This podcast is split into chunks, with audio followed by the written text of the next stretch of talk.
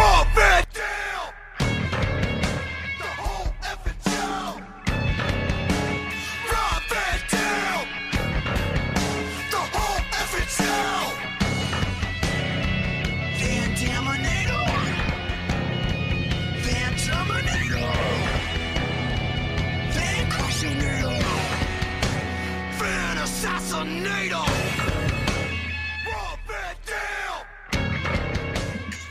Right, what's up, everybody? This is episode man, I don't even know episode thirty-nine, I think, of One of a Kind with R V D. And guys, you know who's here, and it's Mister Monday Night. On Monday night, it is Rob Van Dam. Rob, yeah, this week, brother, special episode this week. Yeah, special time, special night. It happens to be a good night for me, Mister Monday Night, as everybody knows. Um, hey, by the way, I guess, should I start calling myself Mister Wednesday Night now or what? I think so. I think so. It's appropriate, huh? But then, um, I don't know, I was almost Mister Saturday Night, too. But I was already basically Mister Every Damn Day of the Week. That would be it. To do that. Um, all there. Yeah. This weekend, uh, we were in Queens, New York. Thank you for everybody that came out to the signing. Holy crap, what a busy day, dude. Was it? Busy day, whew, at uh, Wrestling Universe. In uh, Queens, it's a, a wrestling store. I've signed there a few times before, and um, I think everybody has, but it was E C W day, and I was there from eleven, pretty much twelve hours, from eleven till at least ten thirty at night. Yeah, and, uh, um, you know, it, it was, it was for the most part, it was like nonstop action and a big line, so it was crazy, crazy busy. Um Yeah, it was supposed to be eleven to eight, uh, and then um, we were going to do a virtual from nine to eleven, and then uh, that got uh, put off. And then these people that had made side deals with, you know, a limited number of pieces, private signing or whatever, came in, loaded, unloaded all this stuff, and I was took, took, took care of a lot of people, but also I met a lot of cool people. Um, and you know, New York is uh, is where it's at. My my agent was like, "How come you're so popular in New York?" I said, "Dude, it's." We love Ivory D. This was like they were fighting to uh, for us to move our home of E C W from Philly to uh, to New York City because they love us so much and always gave us so much, so much damn respect. But anyway, that was cool. And while I was there, um, got a lot of gifts. Uh, some of the gifts came from Green Apple Meds, a dispensary there in, in New York. And so um, I just I just opened this one up. Um, It happens to be called Rolling Thunder, so I thought, oh, you know what, I'm going to roll it, and uh, let's try this one on the air. So thank you, Green Apple Meds. I'm about to uh, put a filter in this guy, and then just like always, I'll let it go out continuously as I give long-winded answers. That's the way to do it, Rob. That's the way to do it. Uh, did you happen to run into what other E C W guys did you? Yeah, well, let's see. There was uh, Raven and Francine and Roadkill and Chris Chetty and Danny Doring and Sabu and Sandman and Todd Gordon and P J, just incredible. Yeah. And I feel like maybe one more. Did I say Francine? Yeah, you said Francine. Yep. Okay, that that might have been it, or I might be. It was like Shane Douglas there, or no, no, no, that might have been it. Oh, that's it did, everybody did shifts except me. I was there like all day. Yeah, yeah, that's what I remember you saying. You you were the resident there, and everybody else was like kind of had their own kind of shifts there. When someone books me, I usually try to give them a chance to make their money back. You know what I mean? Uh, this yeah. is crazy, and it was really. Good turnout. How tired does your hand get after signing all that stuff? Is it kind of mm. yeah? You towards the end, you know. Yeah, my hand it falls asleep. That's how mm-hmm. tired. And uh, but my brain was turning to mush after a while, especially at the very. So it's like nine thirty or ten o'clock, you know. And we just came back from the diner. We went over there, took a break, and ate. The store was closed now, but there's one guy that had. Uh, paid for me to sign a bunch of items and stuff, and so I was like, well, all right, I'll I'll try and take care of them, you know. And went over there, and I'm signing for a while, and I'm like, dude, like my brain is turning to mush, like it's not even working. I'm forgetting how to spell R V D. And I, I'd be like, um, uh, it got it got so bad. I was like, how many items, um, dude, do you have? And he's like, one hundred fifty. I was like, oh, my God. Holy shit. It's like doing a whole nother signing. Like, a lot of people don't draw one hundred fifty at their whole signings if they're there for three hours, you know? And this is just a little add-on. And there was a lot of those multiple item people during the signing that were sneaking their stuff in in between the line of fans. And so it was like, it was a lot of work, you know. If I would have wrestled for A E W, which was in town in Las Vegas, yeah. And uh, unfortunately, I was asked a little too late. If I was able to do it, um, I would have worked uh, uh, a lot less hard uh, by wrestling, and, and, come out, and come out better in the pocket too. So, but um, although a lot of talent would do that, I would never do that to the fans, you know, or to somebody that booked me. But a lot of fans would just be like, yeah, screw this. I got a, a better opportunity, because they don't think people remember, and they don't care about their reputation, or they don't last too long or get too far in the business when they do do that. So, right. You got to be reliable. Anyway, yeah. But anyway, everyone knows Ivory D ain't going to do that. You so one of, that's why you're one of a kind, Rob. That's why. Yes, sir. Mm-hmm. Unfortunately, that is rare. Well, if it's one of a kind, you know, hopefully, hopefully there's some more people. There's a several, several of those people that can, can do that, yeah. that have reliability in them. Um, yeah, guys, uh, if you're listening right now, we are live, and we have a good amount of folks in here. Uh, some usuals, some new people here. Uh, Brad Spicoli, Alphonse Ragusa. Uh, man, a lot of different names. If you guys want to get questions in, feel free to ask. Uh, get the super chats in. That always helps charge it up, and we'll definitely get to those. You're not going to believe this. I got to go grab an ashtray. Go and grab one. You're A-okay. Um, but, yeah, uh, thanks, everybody, for joining in here. There's some cool stuff. People are – I've been hearing stuff about, uh, let's see, Ghostbusters in here. Uh, Thomas V actually says – love your RVDology. I was wondering if you can go over your fitness and nutrition ideology. Um, I got that a little off air here, Rob, a little bit.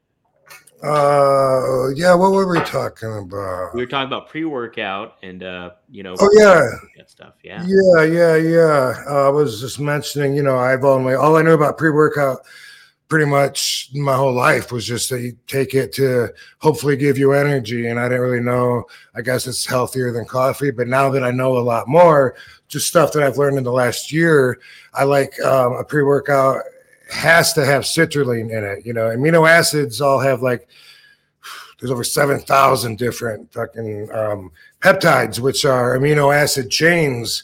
There's uh, that are, you know, amino acids, uh, a long enough chain makes a protein. Short of a protein is the peptides. And um, these are great for the body. They come in, your, you, t- you take them, they tell your body what to do, and then they leave. And they just, and it's not, you know, like putting a substance in your body, because it's telling your body what to do when it already does it. And it's amino acids. But anyway, citrulline is an amino acid that I learned. Um, is if you particularly are interested in vascularity or increasing blood flow, which is basically the same thing, um, that's that citrulline uh, is one. So in pre-workout, um, I have to have citrulline in it because it's important to me to see my veins popping out like hoses to motivate me during my workout, and so I can see my gains. And uh, Um, I also have citrulline and, and glutamine and creatine separate, because if the pre-workout and post-workout doesn't have that in it, uh, because I'm taking samples of uh, something that I don't normally have or whatever, or sometimes I'll have so much energy from being geeked up on coffee and maybe a Adipex or something. Um, sometimes I don't want to take a pre-workout. I'll just take, you know, um, So sometimes I'll just put uh, the, the um, citrulline and uh, instant amino energy, which is a lot weaker, uh, or even just just uh, flavored water sometimes, because I have I buy these little packets online of sugar-free um, electrolytes, just little powder that I put in the water.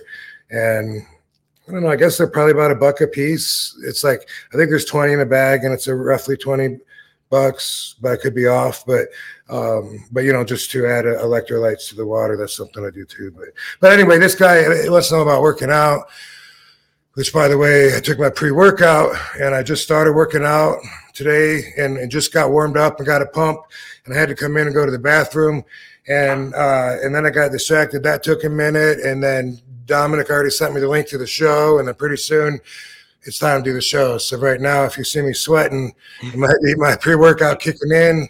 I definitely can tell that I'm speaking a lot faster than I normally do.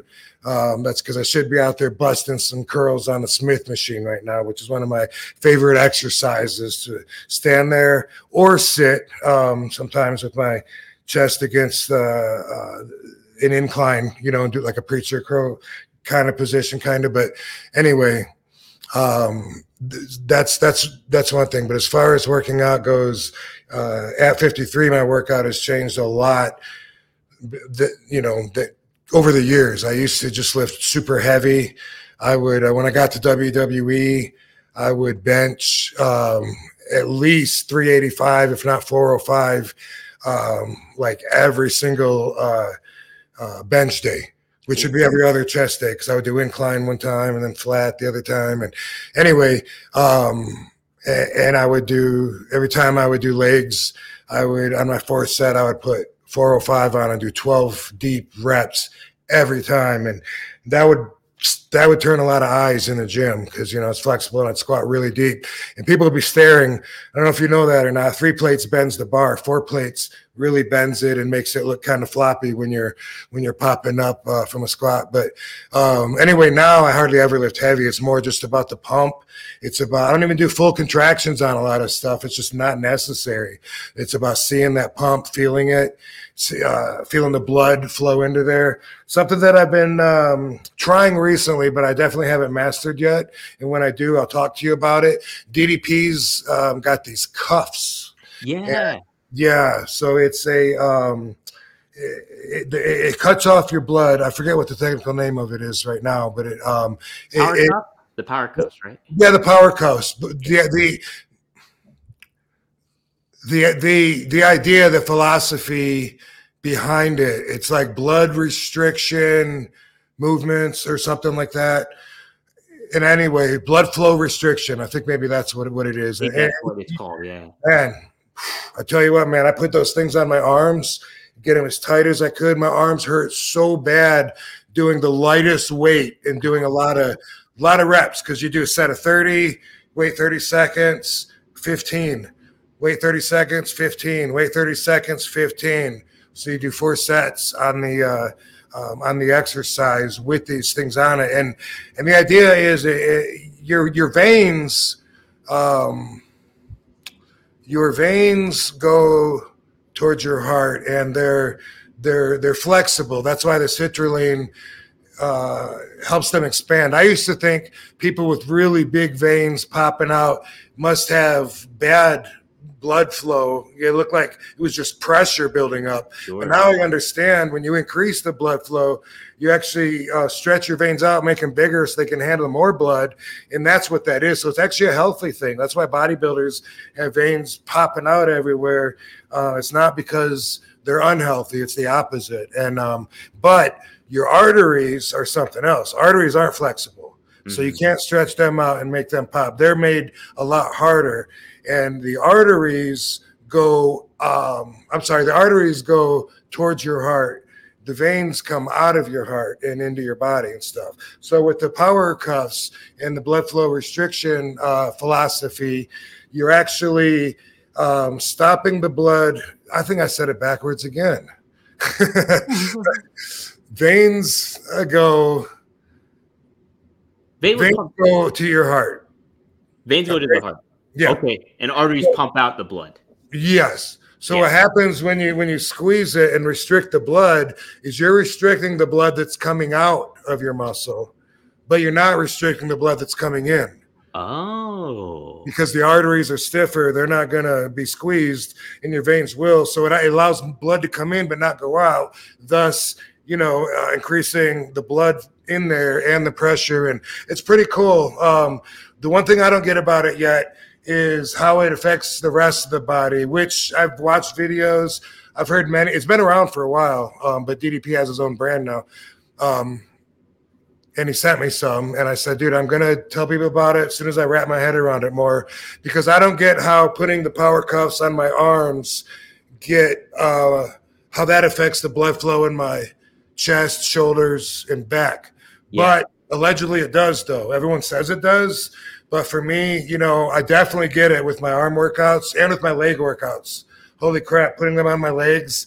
A different pair, by the way. Oh, okay. You got leg, leg cuffs and arm cuffs. And then doing, you know, thirty squats and then fifteen, fifteen, fifteen. Um, amazing. And uh, so that's that's something that's not every workout yet, but I'm working those in, trying to uh, understand that more and more. And uh, mostly I changed my workout a lot when I started watching this guy on YouTube, Ryan, Ryan, um, what's his name? Dang it. Um, I'm going to get, I'll get back to you on that. It's been a while since I've watched him. And Mick, Mick Miller, something like Mick Miller, Ryan Mick Miller. I'll look that up and I'll give that back to you in case anyone's interested, which obviously they are. But yeah. This guy, like, I'm unorthodox in this ring. That's how I found this guy with lifting. Like, everything that I thought I knew about lifting, this guy kind of debunked it. And he's huge. He's jacked. Huh. Um, and um, he obviously knows what he's talking about. And and he does all these workout videos, and it's kind of entertaining because he jokes throughout all of them and stuff, and he's got a pretty dry, corny sense of humor. Hi, baby. Baby. What's up, Katie? Hey. How are you? Good. That's good. Good to see you. Mm. You too. Thanks.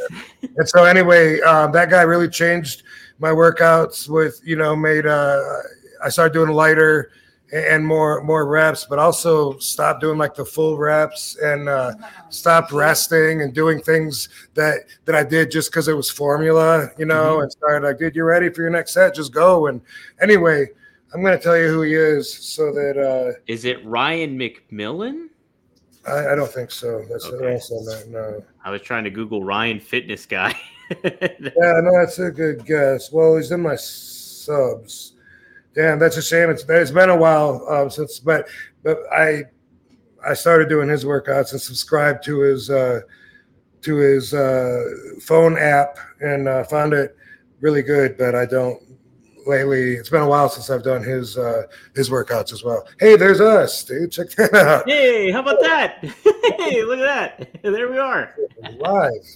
Whoa, there's R V D, and I'm pointing at my phone. You're and- pointing at you. That's funny. Uh, Brad here says, uh, Doctor R V D. Yeah, Rob, you just taught. I got a health lesson from you about the blood flow and all that stuff. Uh, certainly, uh, Doctor R V D, indeed. So, um, I'm gonna find this dude while we're talking, and uh, but yeah. Anyway, hopefully that helped answer, uh, you know, some of the questions as far as working out goes. You know, it's uh, I don't like. I used to be so formula. I used to be like, man, I gotta hit buys and tries and shoulder and chest and back, and I still got to get all that in, but mm-hmm. a lot of times I'll just do chest every day, buys every day, uh, instead of worrying about twelve sets of this muscle and moving on to the next one. Sometimes I'll, I'll be like, I'm going to do biceps and shoulders today, but to warm up I'll do four or five sets of chest or whatever. And for me, it's more about getting that pump and getting that change to where I feel like f- filled with blood. Um, and getting that, and, and then it's just, it's awesome getting that, getting that, uh, getting that feel, um, whatever it takes to get up to that. And then I'll focus on whatever I want to get the most gains on and go like real intense with it. Right. So if you feel certain, like, you know, like if doing like a chest would kind of help get you going a little bit, get the blood pumping a little bit just to work on other stuff, you'll do that if you feel the need to. Yeah, sure. I will like uh, do cable crossovers just to really squeeze and get my chest pumped up. Yeah. Even if I just did bench the day before or whatever. I used to think, oh, no, I need at least forty-eight hours to rest or I'm going to overtrain. Oh, that's what it is. This guy, I'm going to I'm I'm about to show you because I'm on my um, I'm on my subs here. But this guy said um, he doesn't believe in overtraining. That was the one thing. Oh. That Ryan Humiston, H U M I S T O N. Um, hopefully I get you some subscribers, Ryan. But um, he he he's always said that he doesn't believe in overtraining. And I was like, I think he's right. And and he, you know, and, and he was answering questions one time. And he said, Ryan, what do you think about overtraining? And he went, do it. Like he said, I challenge you to overtrain. Your body can really handle a lot more than you think it can and will adapt to it. And he said, even if you are able to achieve it, you're probably going to get some results, which is better than the shitty workout you were doing before. Right, yeah. Even if you're just doing a little bit each day and stuff like that, that accumulates over time and you get consistency going. Ryan Humiston. Yeah. And I do, and cardio is important, of course, but sometimes I'll skip it. Um, but it's important, especially because I'm not wrestling every day and I got to have my cardio up so I can still get in the ring and wrestle, even if it's been, you know, two, three, four months sometimes. So, uh, but cardio is always important anyway. I mean, it, the, the heart, first off, having a strong heart is important. We don't want to die of a heart attack, but also that sets the rate for everything, for your metabolism, how your body processes what you eat, everything. It all starts with having a good cardiovascular system. And um, I, I, I mix it up, but I like to do mine in a sauna. Yeah. Do you do like an elliptical or anything, or how do you usually, what's your best form? What's your most preferred form of cardio, I guess, if you will? Yeah. So um, uh, it's, uh, I have, uh, um, a stack of steps in my sauna. And so in my sauna is um, one twenty to one forty degrees. In the summer, it'll get to one sixty. Um, but I'm in there and um, and I'll do at least three hundred steps, you know, up both feet, down both feet, up both feet, down both feet. And I'll do them in sets of fifty. And um, it's up to me to set the pace, you know. So I can like rush the whole thing up, down, up, down, up, down, you know, or I could start out slower and then speed up, or however I want to break it up. And a lot of that depends on if I have a match coming up, I need to work harder. Sometimes I'll set another, let's do another hundred, let's do four hundred today, but, but I'll get, I'll do it. And then, and I, and I try to blow myself up uh, at the end of every set that I do. And then when I get off of it, I don't allow myself to rest. Instead, I start working on my speed bag. Yeah. So that's my preferred cardio. Well, how about that? Wow. We, everybody, take some notes. I hope you took some notes. You can go back and listen to this episode and then write some stuff down. Yeah. Definitely. And, uh, yeah, I put his name, too, that uh, Ryan Humiston, in the chat here so people can see it. And, yeah, subscribe to his cool. channel. Yeah, thank you. Check him out. He's entertaining, and um, he really knows a lot of his shit, and he's jacked, you know, so look at him, and it's like, yeah, I mean – But it, but the stuff that he says, he's a nonconformist. So right away, I was like, oh, my God, this guy's great. He's the opposite of traditional um, teachings. And, and and so I tried it, firsthand experience, loved it. That's what I like, too, about D D P Yoga or D D P Y is, like, he doesn't use weights. And, like, I use weights now. I go weightlifting and all that stuff now. But it's, like, all – you know, your your own body dynamic resistance and stuff like that. And I really, yeah, yeah. I really well, do it. I, after I started watching Ryan uh, Humiston videos, um, I very rarely do less than fifteen reps uh, on a set. Yeah. And, um, and, you know, sometimes it'll be real slow. Even if it's curls, it might be like really, really slow. Just, you know, like, or it might just be like really focusing on the negative, you know. Um, yeah. There's, it, it's more about just getting that blood in there, feeling that blood pump in there, and then and seeing it, you know, like it's uh there's a big difference for me when I when I get in the gym, I look in the mirror, and then, you know, ten minutes later when I'm pumped, huge difference. It's amazing. That's awesome. I'm yeah. definitely gonna look into this a little bit more too, Rob. We got some super chats here. Seth, before he he couldn't make the show today, but he did leave us twenty dollars. Thank you, Seth. Uh, so too much. Man. And yeah, man, we're uh, we're trying to. We we'll didn't get, get that to- back. We'll get the we'll get the song back here, some way, one way or another. He says, "Have an awesome show. I'm at rehearsal right now. I sent this in earlier. I received my R V D green bud hat and love it. Also, nice. A Little Higher is out now on iTunes and everywhere. By the way, the R V D chant in the song is actually from uh, is it a hard wait Hardcore Heaven nineteen ninety-nine, I believe. So okay, yeah. Good to know. Nice. That's, yeah, that's awesome. That. I love the song. And uh, yeah, everybody uh, check it out. Go to iTunes and go to Spotify and look at it. Or you can hit his YouTube channel too. Uh, but just check out V B D C Venus Beach. I think you can type it in and that it should pop up then. I think that's how I found it too. So. Dude, maybe we should be a platform for like listeners that make music. Like if they want to send us different stuff and we just try it, different stuff. Yeah, and- why the heck not? I think that's a good idea, you know? Yeah. You guys want to lay down an R V D track or something that, that vibes well? Yeah, set, hit, hit it over to me. Send it to me. Send it to, uh, let me see, uh, d p d angelo at gmail dot com. Hit me over there and we'll, I'll uh, be happy to filter through them. And, I, and, uh, I used to... Um... want to do that with my Twitter have some kind of, I don't know if it'd be a contest. I never developed it. It was just half a thought. Yeah. I was thinking the idea was, what would you do with your Twitter if you had a million followers? You know? Oh, yeah. And, hey, somehow, something, boom, guess what? I'll fucking post your tweet. And um, anyway, I didn't really know what to do with it, but it was something that I thought might be cool for the fans, you know? Yeah. I don't know.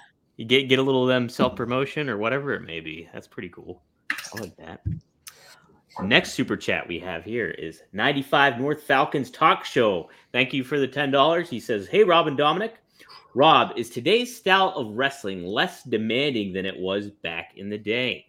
How do you kind of balance that out, Rob, in regards to the style of wrestling is a lot more athletic and, you know, faster paced and a little more risky sometimes, but you guys wrestled a lot more too. Um, I think that it is not less demanding. You know, that's, that's my initial thought. You know, maybe if I thought about this for twenty minutes, maybe I would feel different, but, you know, just exploring my brain, I'm thinking about the difference in style, and um, it's kind of, it, first off, someone like me, I always put so much demand and stress on myself. You got to be a self-perfectionist, I think, to actually make it as far as I did in the industry, and that means there's no room for error. I do not forgive myself if I err, and that could just be the simplest thing. It's I would beat myself up. Not as much anymore if I if I slipped or something. Maybe now I could be like, oh, well, okay. All right, I went to jump to the top and, and, and wasn't quite able to make it, but at least I recovered and, you know, was able to, you know, fucking land on the top and second, get to, whatever. I That I put upon myself. That kind of stress and, and, and demand. But, you know, I learned to wrestle in front of the E C W crowd, and they're waiting also for you to not be able to jump up all the way to the top rope and land on the second rope so they can say, you fucked up, you fucked up. That was a lot of pressure. That was, a, you know, that was a lot of uh, intense, uh, especially if I wanted to come across graceful and, and perfect like I did. Uh, so that was very difficult. Today, I still feel like I got to come across that way. I still feel like I got to prove myself every time I'm in the ring. With this match I just had on A E W inspired a lot of people, and a lot of people were so happy to see that I can still move. But just imagine, what if I would have had an off night? What if I would have twisted my ankle the night before or something and didn't come across looking quite so spectacular? The fans then would make it a fact that I couldn't go anymore the way that I used to. Even if I was sick, had a stomach ache, and it affected the way that I moved, there's no room for error. Even now, even after thirty some years of, of busting my ass like I have in the ring, I still have to uh, back up my reputation every single time I'm in the ring. So there's no less uh, demand um, when it comes to the job. And and now, you know, a lot of uh, a lot of it is um, more set up than it was before, as far as, you know, the guys preparing for what they're going to do out there, as opposed to calling it on the fly, which could be um, – easier, especially if you were in there with someone that was really good that could lead you through a match, you know, and you're on your way up listening and learning.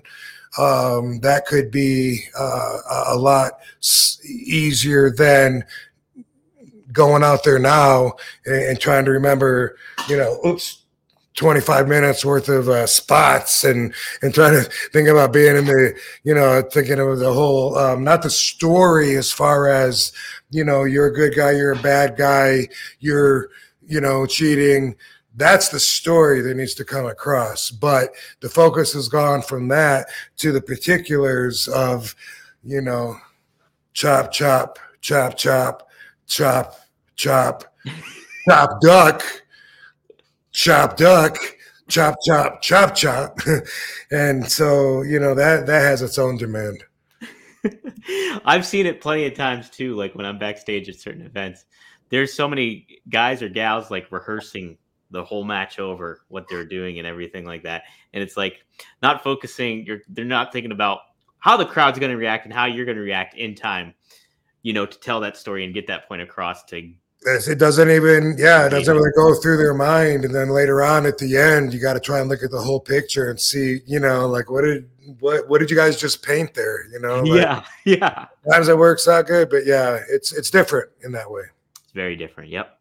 Jem the Dawn, a regular here. He says, if you had to move somewhere out of the United States, Rob, where would you move to? Okay, that's a good question. Yeah. Um, you know, everyone's nice in Canada, and they have free health care and Tim Hortons, and I can see where, where that could have. And they love marijuana. Um, good comedy scene there too in Canada. Good comedy scene, but a little cold for my yeah. taste. Um, Man, I would really have to think about it a lot, but I, I always thought that I would like living in Amsterdam. I really think it's a cool um, little town. I love the canals, and um, it's it, it's it's different because it's like a, there's block after block after block, like New York City, but instead of a bunch of cars honking and stuff, there's like boats and bikes and. Um, and it's, it's, it's really interesting. I like the free spirit. I love the free spirit over there. Again, though, their weather has quite a range. They would definitely be in the top pick.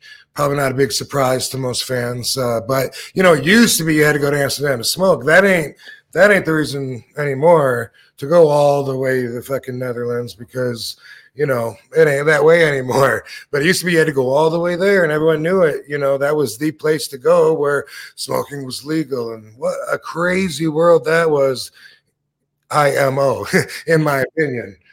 um, but I, I think ultimately I would, I would have to look for a place that would be more beachy, more um, tropical, um, without the humidity. And, and so...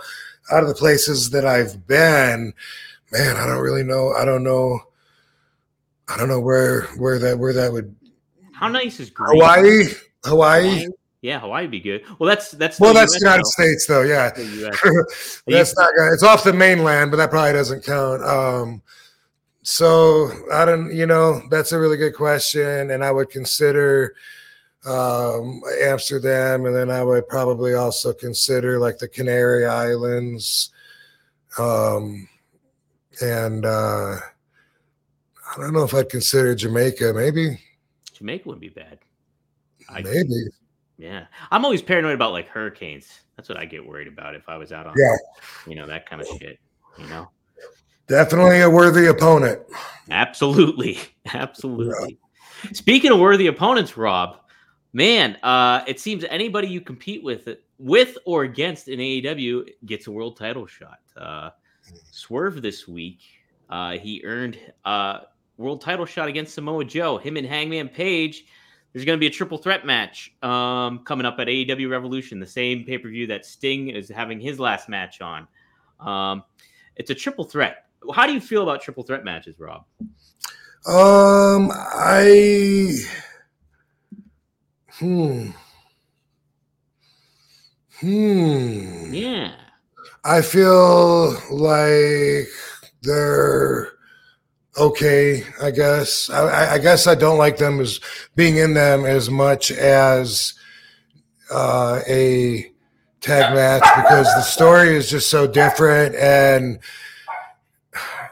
it just seems like a lot of the s- spots get played out, you know, The, the triple dome of terror, triple tower, triple tower dome terror, whatever the fuck you call it, where you do the double power bomb out of the oh corner. That thing, yeah. Well, it's like, man, it used to be cool, but then I seen it done a hundred times, and then um, it's it's it's all right, you know, but it's usually like you know, usually uh, as the agenda, uh, I'm usually I don't have the spotlight on me the whole time. A third of the time or so, I might be on the floor, you know, selling uh, while some other action is going on, and got to have my timing in there real quick to make a save or something. But I can't be standing on the apron like a tag match where I can see it. I got to not be looking at it and still be in there in time to make a save, and uh, that can be rough. So, um, you know, I don't hate them, you know, like a Battle Royal. Uh, Battle Royal is my least favorite match. Um, then not only is the spotlight not on me, uh, because it's on a couple other people, it's on eighteen other people or whatever. Yeah. yeah. And, and we're all, you know, doing whatever to look busy, but not my favorite art form. Um, that's, that's my opinion. I think that, uh, it's, it's, it can, it can be intriguing and can be fun. It's not my least favorite match, but um, overall, I feel like if I'm put in a three-way triple threat match, I feel like expect I feel like expectations are going to be high, mm-hmm. and then I automatically wonder, like, can we come up with stuff that's so different that it meets those expectations? I don't know. Um, what? Where would you rank a fatal four-way in comparison to a triple threat? Is that a better match because you have a another quote-unquote like dance partner, basically, that you guys can kind of separate one another and work a, you know, almost a single style in a certain way? Where, or how do you balance that out, really? I feel, I guess, no. That uh-huh. way, I wouldn't think that's better. I think the further you get away from a singles match or a tag match, the less I... And the less I, as a performer, want to do it. You know, I feel like if I'm in a fatal four-way, I'm I'm going to partner up with you. We're going to take a walk through the crowd. You know what I mean? And yeah, yeah. fuck off and go go fight in the chairs and stuff, which is okay and fine. And if the audience likes it better, th- then cool. But you know, um, I I when it comes to being a twenty-five percent of the match and what people are watching, or being, uh, you know, uh, all or at least half of what people are watching. I, I'd rather, um, I'd rather feel like my time is more invested, better um, when I can uh, tell uh, th- tell a story with the action here, the way everyone can understand it. So yeah, I think the further you get away from uh, singles or tag match, for me. For me, then I think the less I look forward to it. Even though in the end, of course, we pull off some bangers, as the kids today as call it. Kids say today. Yeah. yeah. I like when I think the stakes feel higher when it's like an elimination style, kind of like if you have a fatal four-way, that's elimination style. Then you yeah. get to the one-on-one aspect, and you can tell more of a story. And I think that's a lot more intriguing than just like, hey, somebody gets pinned and the match is over. You know. True. True. Yeah. Could be, could be good. Yeah, could be good. Uh, so, uh, regards to Swerve, how you worked with him? Obviously, you had that great match in the main event match. Uh, you see him; uh, he's such a popular star right now. Do you see him as a world title person, somebody that could carry A E W as a company? Hmm. Um. Sure. I mean, I, I mean, I look, I'm looking around the dressing room, and I, I'm thinking, why not Swerve? You know what I mean? Mm-hmm. Um, I'm not a promoter. What, what do you want in a in a champion? Swerve's uh, great, great wrestler, great character, cool dude. Fans love him. He's going to give you good matches. Um, is he the most famous or well-known person on your roster? No, but obviously that's very seldomly the number one goal for any promoter, but it is a factor because you're, you want to sell tickets. You know what I mean? Like, for instance, uh, if Sting was the heavyweight champion and there was a conversation about A E W anywhere and people didn't know what it was, if they were like, who's a champion? And they'd say Sting, they'd have a lot better chance of uh, being like, oh, okay, yeah, you guys sound like, uh, you know, wow, you got Sting? Yeah, we got Big Show, you know. But obviously it's not about um, the legends. They they often are the ones that have more recognition because they've already been there um, and they're still around. Uh, but... Um, I don't know who's held the A E W belt, you know, and I'm sure not to talk down on anybody, but I'm sure it's probably been held by lesser wrestlers than than, than Swerve is, and uh, he's on a great path either way, you know. And I, I like what Bubba said. I saw a little clip of Bubba Dudley saying R V D moved Swerve forward because we had that kick-ass match. Uh, I thought it was great. I understood the assignment, came in to punish him, hardcore style, you know. He was able to turn the tables on me. And um, boom, that does move him forward. You know, how does it not? Um, not every match is going to be be able to do that, even if he's able to have a good match w- with anybody. But then um, I think, I think if he was champion, that uh, the people would be behind him and be pretty stoked. Yeah, um, it's kind of neat too. This past week on Dynamite, he fought uh, Hangman Page to a time limit draw. And essentially, it was basically a double turn where uh, Swerve basically turned babyface and Hangman. Was he, was he a heel? I didn't even know. He was a heel. Like uh, fans were so into him though that he felt yeah, like a babyface. So cool there was motivation to get that. So they finally they pulled the trigger, I guess, this past week. And they right? both switched. They both switched. They did like a double turn where. Now Hangman, was Hangman Page was Hangman Page uh, champion? W, uh, he was previously, yes, he was. So previously. yeah, so why not Swerve? You know, yeah, why sure. not Swerve for yeah. sure?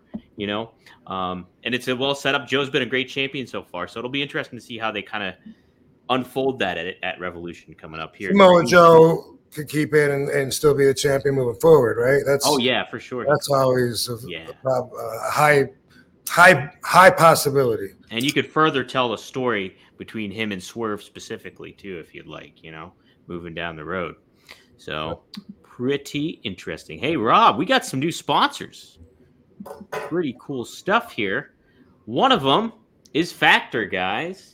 Factor's delicious, ready-to-eat meals make eating better every day easy. Wherever tomorrow takes you, be ready with pre-prepared, chef-crafted, and dietitian-approved meals delivered right to your door.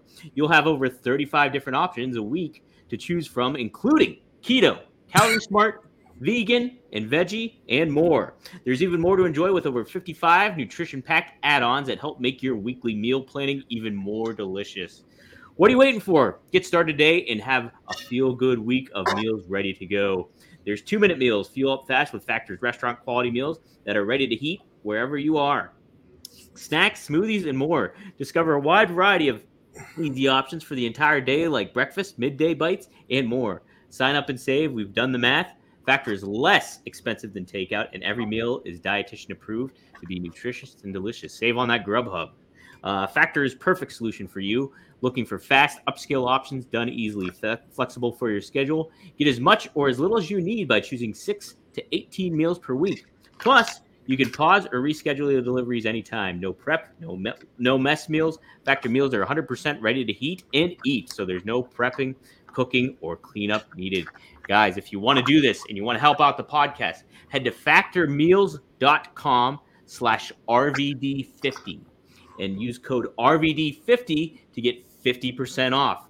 That's code R V D fifty at factormeals.com slash R V D fifty to get fifty percent off. So do that, and you'll help out the pod. You'll eat healthy. We'll get, Rob was talking about that workout regimen. You can get all that implemented, and, uh, hey, you'll feel good about yourself. So hey, there we go. Yeah, uh, I, I mentioned it to Katie earlier when you told me about this new sponsor, and she's excited. She said she wanted to try the uh, Factor Foods. Nice, nice. Okay. Do you, you got the form and everything that I sent you to fill out? Uh, no. I'll, I'll send it to you again. You just fill out a form, and they'll they'll send you some stuff, Rob. So. Did you email it to me? I did. I forwarded okay, it. I might have it. I haven't seen it. You know. That's okay. Yeah, I can I can ping you again, too. And yeah, they, they can send you some stuff. But yeah, I'm excited to get mine too and uh, try it out. I know my brother, I think Marcus tried it out. He likes it a lot. So cool. So by the way, you know, as far as that goes, when I eat, you know, for, for me, I my main goal is um, to try to get fifty grams of protein. Okay. And, and I try to get zero sugar. Now, Rob, is that a day? fifty grams? No, that's per intake. Per intake, okay. Yeah. Interesting. Okay. So, for instance, if I have sugar-free protein, or once in a while, it might have one gram of, of which makes a big difference in the flavor. But I go for zero. Uh, but you know, I do eat uh, grapes and bananas, and, and fruit has uh, sugar sugar in it, which, depending on how picky you want to be, it is it is still sugar. Um, and then some things that I get, you know, like I'll eat peanut butter that, that might have two grams of sugar, and uh, to get the uh, eight grams of protein in it in a in a scoop. But um, so for me, it's fifty grams uh, per intake, and I, I try to do that uh, six times a day. Sometimes I get in seven, and, and that can be protein for me. Like the protein I'm talking about, I dry scoop it. You know what I mean? I take it, and then I put the water in my mouth, gulp, and it's twenty-five grams of protein per scoop. So two scoops is what? Boom, that's a meal. Yeah. Two scoops of protein, see in a few hours. And I, I alternate, and then next time I'll eat food, you know? And uh, when I eat the food, I'm trying to get um, as close to fifty grams as I can. You know, sometimes, it, sometimes you know, if you eat a, uh, I don't know, you might grab a, a chicken breast sandwich, and boom, it's only got thirty-five grams. Well, sometimes, you know, sometimes it is what it is. But if I'm home and have the option, then I might go ahead and take a, a spoonful or two of uh, some Greek yogurt, and, and then boom, okay, now I now I made it, or something like that. But um, that's I don't care about fat. I don't eat a lot of fat, yeah. but but it's not something that I even look at uh, anymore. Um, I used to a long time ago when I first started looking at the labels and stuff, but now I look at the protein and I look at the sugar. Do you look at calories at all?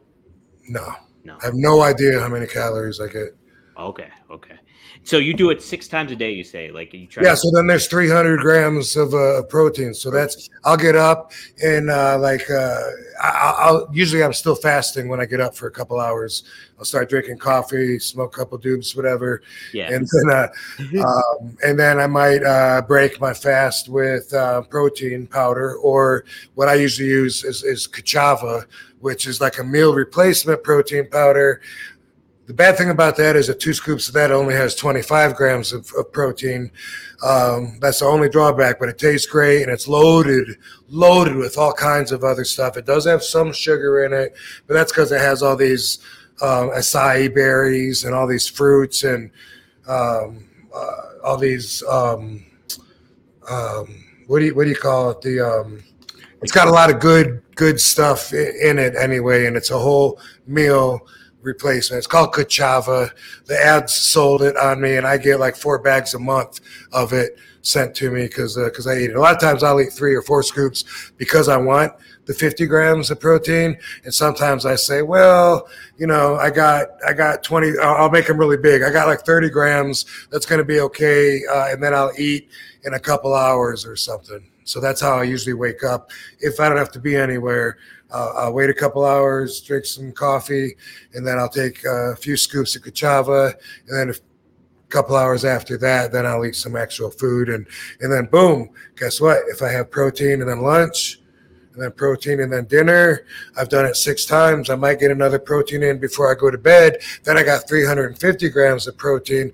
And for me, that's like um, winning, you know what I mean, is between three. I try to get at least three. If I get three fifty, then it's been a really good protein intake uh, for me. And especially like when I'm working out, then I try to get more. If I, you know, if I'm didn't work out today because um, I, I just flew in from New York City and I'm tired or whatever, I don't give myself a hard time on the eating as much. You know, I'll be like, yeah, you know, I don't need it. I didn't burn it. Well, how about when you're on the road? How do you adjust your diet when you're like flying and you're traveling and doing all this sh- other shit that you're not necessarily that that stuff not's like immediate to you, and you don't have. Right. Well, like, well, like yesterday, uh, we uh, I, I brought my Kachava. You know, I always bring protein with me, protein wow. powder, and uh, protein um, bars. You know, the protein bars that I eat are sugar free, and they got twenty grams of uh, protein in it. So sometimes I'll eat two of those. That's a whole meal, forty yeah. grams, close enough. You know. Um, And that's usually pretty convenient. Uh, at this signing we were at in Queens, there's no room. It's so tight. There's not even room for us and the fans in there. And then this guy that's uh, got a restaurant brings us all this food, you know, yeah, chicken parmesan and spaghetti. Have yeah, some of this. Uh, yeah, um, we, we we were walking down the block looking for something, and uh, Katie and I um, ended up putting our food right there on the sidewalk. We put our food on like the top, uh, like a ledge on someone's wall of their yard, and, and stood there like it was at a bar and we're eating. And I was like, man, she is such a down bitch. I think I love her a little more for that. So I was like, man, that's that's cool. You know, you know, you know. And she said, hey, we, you know, in the business, you got sometimes you got to do what you got to do. Yeah.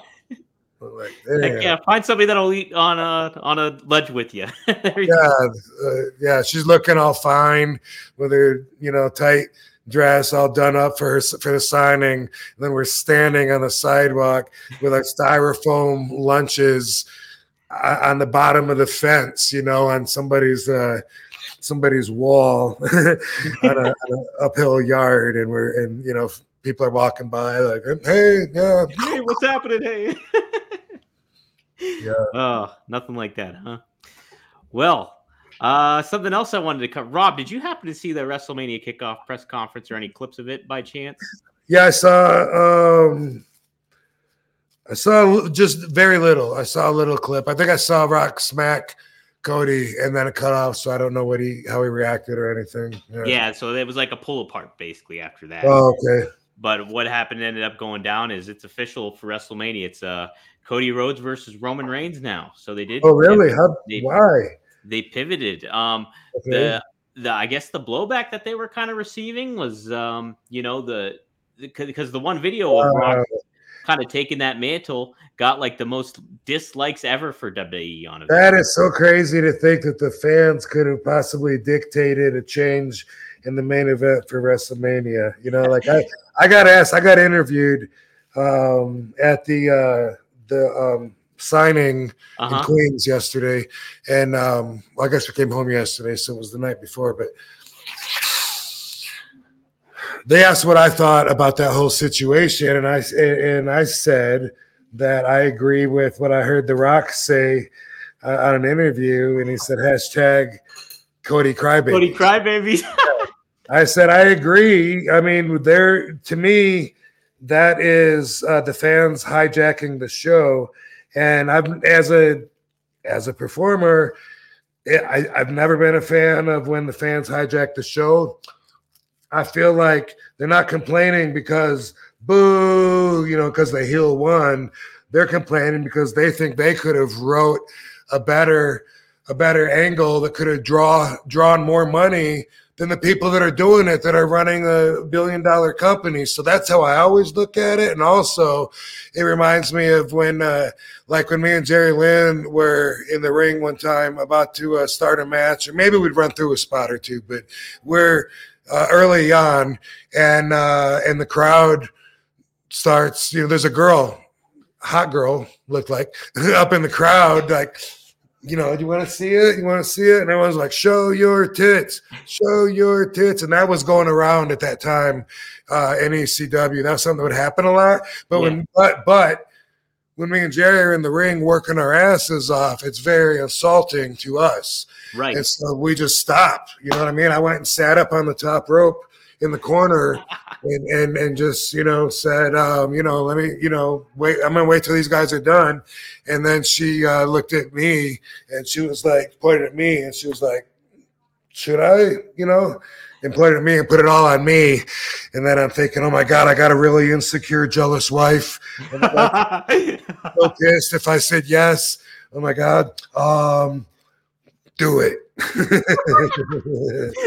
I really did want to see them, but I, but I felt, you know, like uh, I felt like I would be somehow disrespecting my insecure, jealous uh, wife if I, uh, you know, if I was like, show your tits, just because she'd give me hell anyway. You know yeah, I mean? Right. It, no matter what, that's it, a yeah. Either way, I would get hell from her. Yeah, it's a lose lose situation there.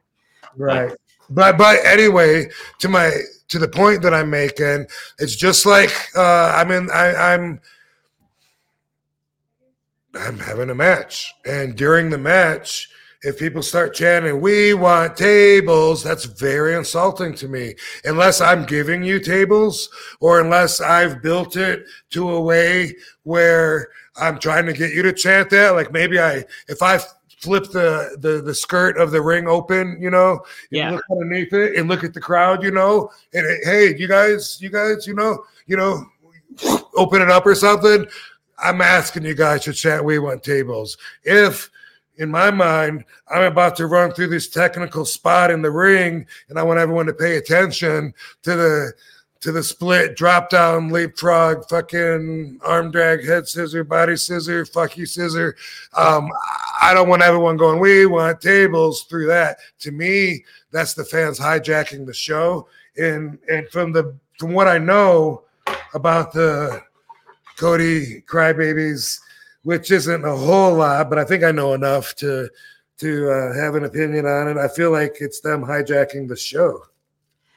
Yeah, I mean, the, the certain way. I think um, I think the argument that people make is that uh, they've been setting up a story for Cody, like the story. Yeah, for to finish the story for him and things like that. But I mean, there, this story between The Rock and Roman Reigns has been going longer than the Cody angle, actually, if you think about it, because people have been talking about, hey, we, when are we going to see The Rock versus Roman Reigns? And that's been going on for years. So, I mean, there's the argument oh, two that, things on that... Two things on that. One, I, I, I love Cody, and he's a great babyface. I love um, the way people are behind him and stuff. Mm-hmm. Sorry, but he is not a bigger star than The Rock. Yeah. And if and if you're gonna put, you know, the biggest star possible in your main event at WrestleMania, the biggest show all year, there's nobody bigger than The Rock. He's the biggest star in, in the industry. Um, second, you incorporate it anyway, and this is part of Cody's story. How about how about uh, how about before Cody makes it out to the ring, how about The Rock jumps out, comes out and jumps him, and then uh, he goes out and wrestles Roman Reigns anyway? You know, either way, you, you incorporate all of it, and that is the story. Life is giving you the story. Right. Yeah, and like what you were saying, too, people, even if you don't give the fans what they want, people, that's good for Cody because it boosts him up even more, like moving on forward to it. And like, yeah, that's just part of the story that's going on. Now, what it seems like, Rob, is what they're doing is maybe night one that people are speculating, and they uh, W W E released a video too, where it's kind of leading to an indication that maybe night one of WrestleMania will have Roman Reigns tag with The Rock against Seth Rollins and Cody Rhodes, and then night two will feature Cody Rhodes versus Roman Reigns for the title. That's kind of what people are thinking at the moment. So uh, there you go. Yeah. So that's how it is right there, guys. We have another sponsor too, and it was a new one from last week. It is Get Blitzed. Uh, it's T H C-infused nano drink aid, and it is Delta nine. I thought it was Delta eight last week, but it's Delta nine, guys. Get that right. So, uh, but, yeah, uh, different flavors they have, a whole bunch of them, from uh, key lime pie. I know that's Kevin Nash's favorite. And then they also have cherry. They have uh, pina colada. Oh, man, like that song. And then the blue raz, and then tiger's blood. So check them all out there. If you go to get blitz dot com, use promo code R V D, that's simple, R V D, to get fifteen percent off. Um, How do you spell that? I think it's R and then a V. And then, and then, they, and then they mail them to you, huh? And then the they next? mail them to you. Mm-hmm. All right. I'm still waiting on mine. Like I think, though, Rob, I think my cat stole them. So, hmm. But I can't wait to try it when I get those, when I do get them. So, um, but yeah, uh, all you need too is a uh, what Mickey Ray Sinatra and his uh, fiance Courtney were talking about. You only need a teaspoon of it, and then you just sip on it. And hey, it only it kicks in about fifteen, five to fifteen minutes. Uh, so pretty cool stuff. Uh, I'm excited to try it once I get it, and uh, yeah, you guys too. Use it. Get blitz dot com, promo code R V D. So check that out, guys. Check it out.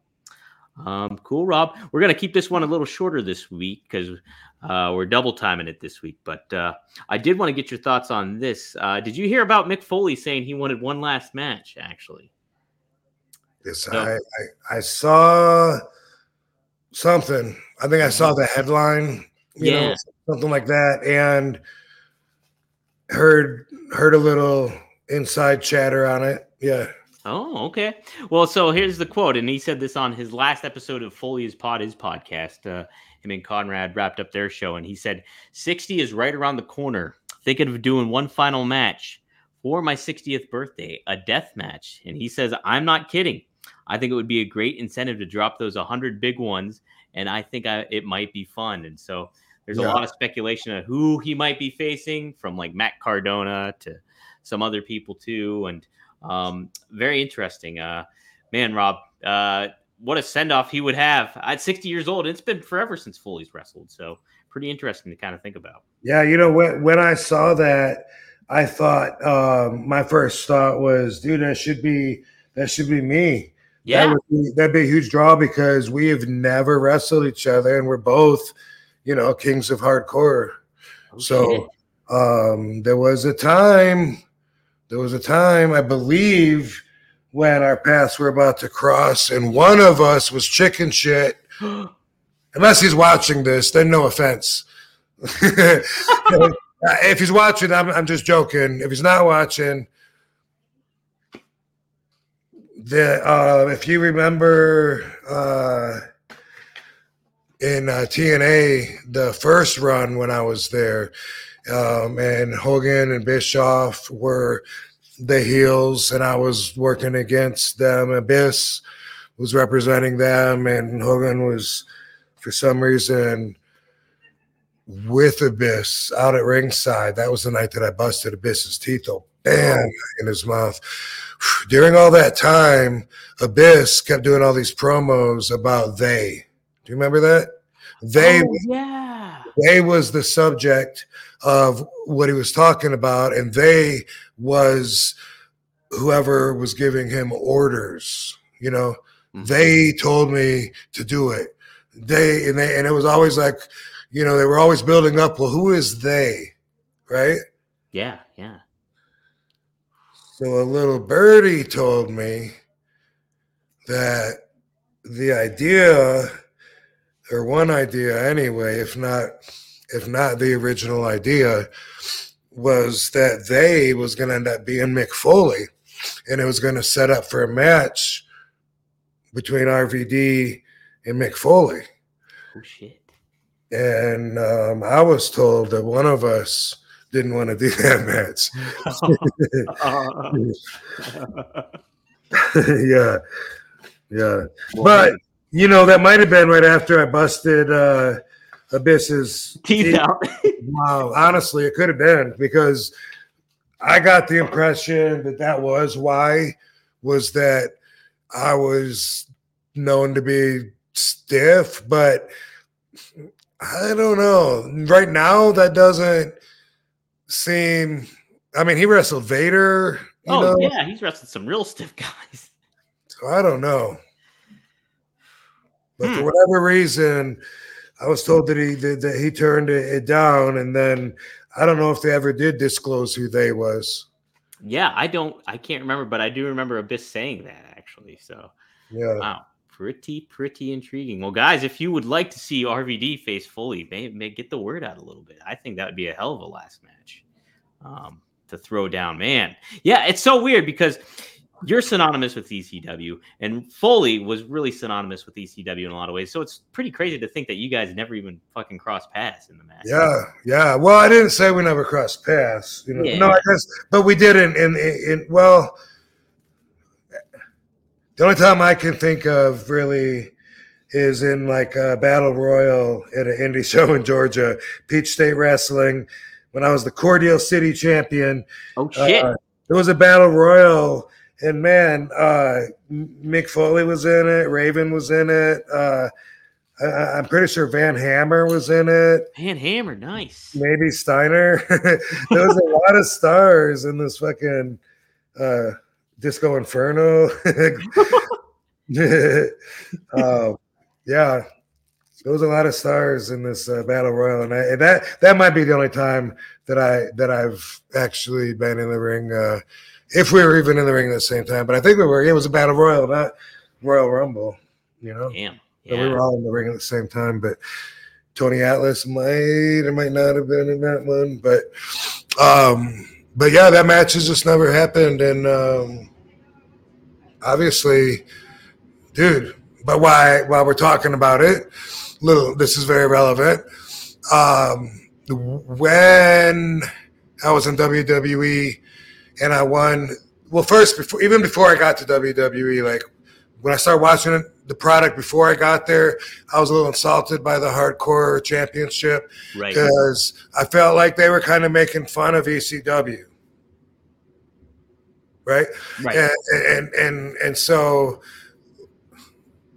you know, no offense to, to Crash, but he would do things to make them laugh. You know, they would fight in the, the, the, the, the pit of balls, you know, for the kids yeah. to play in, and knock the taco cart over and fight at weird places. And when I won the uh, W W E Hardcore Championship, I was Rob Van Dam. Just, mm-hmm. just kept being me, and and uh, and having great fucking matches, and I loved it because it was just like being an E C W almost. You know, eighty percent, maybe eighty-five percent, like being an E C W, with the difference of having a time limit and a little bit more st- structure, at least in the expectations. You couldn't, you know, go go down the hallway. Well, anyway. Um, People were loving the matches. Pretty soon, I'm main eventing house shows, what they called uh, live action shows. Is that what they call them? Live Something. events now they call them. Yeah, live events, yeah. But um, with the Hardcore Championship, I'm main eventing because they had, at one time, A, B, and C shows. They had so much talent spread out with the invasion and, and this influx of talent from W C W and E C W. And so I would be main eventing, and that was not the plan for the Hardcore Championship. They didn't want it to mean that much, and I was making it mean a lot, just like when I was in E C W, I made the T V Championship mean as much as the heavyweight championship in E C W. And it was my goal to keep doing that and to build those up separately. And then one day, of course, wrestle, and I was hoping it would be Mike Awesome, the E C W heavyweight champion, as the television champion, which would have had just as much momentum or more. It held just as much weight, prospectively. I was doing that with the hardcore title. If, if, if anybody doesn't know my perspective on it, that's what I was doing, and I was fucking loving it. And then it meant too much. So that wasn't their plan. So what do they do? They retire it. They retire the fucking championship while I'm wearing it, while I'm having these kick-ass matches. Me and Tommy Dreamer had a match, I think, to retire it, and I, if I remember right. But it was also unifying it with the – Yeah, unification with the Intercontinental. It was with the Intercontinental. And in the, anyway, did they give me the hardcore title? Do I get? Do I have that hanging in my – Rob Van Dam room of outstanding fucking accomplishments and memorabilia? No. You know who has that hardcore championship? Is it Mick? Mick Foley. Well, how about that? They gave it to him for whatever he did with it before I got there. So in deep inside, there's a little bit of resentment on my behalf. Not resentment, but I would like to have it. You would like to have it. And Rob, I mean, you fucking retired it. So. Not resentment, jealousy, maybe. Well, I mean, hey, let's uh, let's get that belt a little out there again. Uh, see what happens. See what happens, guys. Fun story. Speaking of fun stories, mm-hmm. uh, there's a couple of things I wrote down that I wanted to. Oh, uh, yeah, by all means. And I was going to tell you to ask me about them, but instead, um, Um, so one of them was, uh, one of them was, um, when, uh, when Sabu and I and Judge Dredd and Dango were all in U S W A in nineteen ninety-one, mm-hmm. the summer of ninety-one, we were brand new in the business, you know, we were babies, twenty years old, not even old enough to drink. One night in Nashville at the Congress Inn, a wrestler named Brickhouse Brown came to our room, and he sat down on the bed and he said, "Gather around, man. I'm gonna, I'm gonna smarten you guys up to this industry that you guys are getting into. I'm gonna tell you what you're really doing, you know." And he said, "You know, you got a lot of talent. You guys have a good chance to, you know, really make it far. Uh, you, you know, you need to know this." And he proceeded to tell us a story about him being in an elevator in W W E with Pat Patterson, and he said, um, uh, um, well, he went on to, to, to specifically, because I, I re-watched an interview with Brickhouse Brown, and the words that he used were what stood out to me for a reason. Because he said that Pat said to him, "You can make a lot of money here, kid." And then he said that on the elevator that Pat, I think Pat hit the button to stop the elevator and said, you know, depends on uh, what decisions that you make and how far you want to go and how important it is to you. And then he started undoing Brickhouse Brown's belt on his pants. Oh, Brickhouse, Brickhouse grabbed his pants, said something defensive like, fuck no, I don't do that. Opened the door and ran out. You know, he said he fucking ran. And uh, boom, lo and behold, he was uh, let go afterwards, right? And so anyway, Brickhouse Brown uh, was telling us this story, and he was telling us about uh, Mel Phillips, about the uh, ring announcer who was uh, molesting um, the ring, ring boys. boys.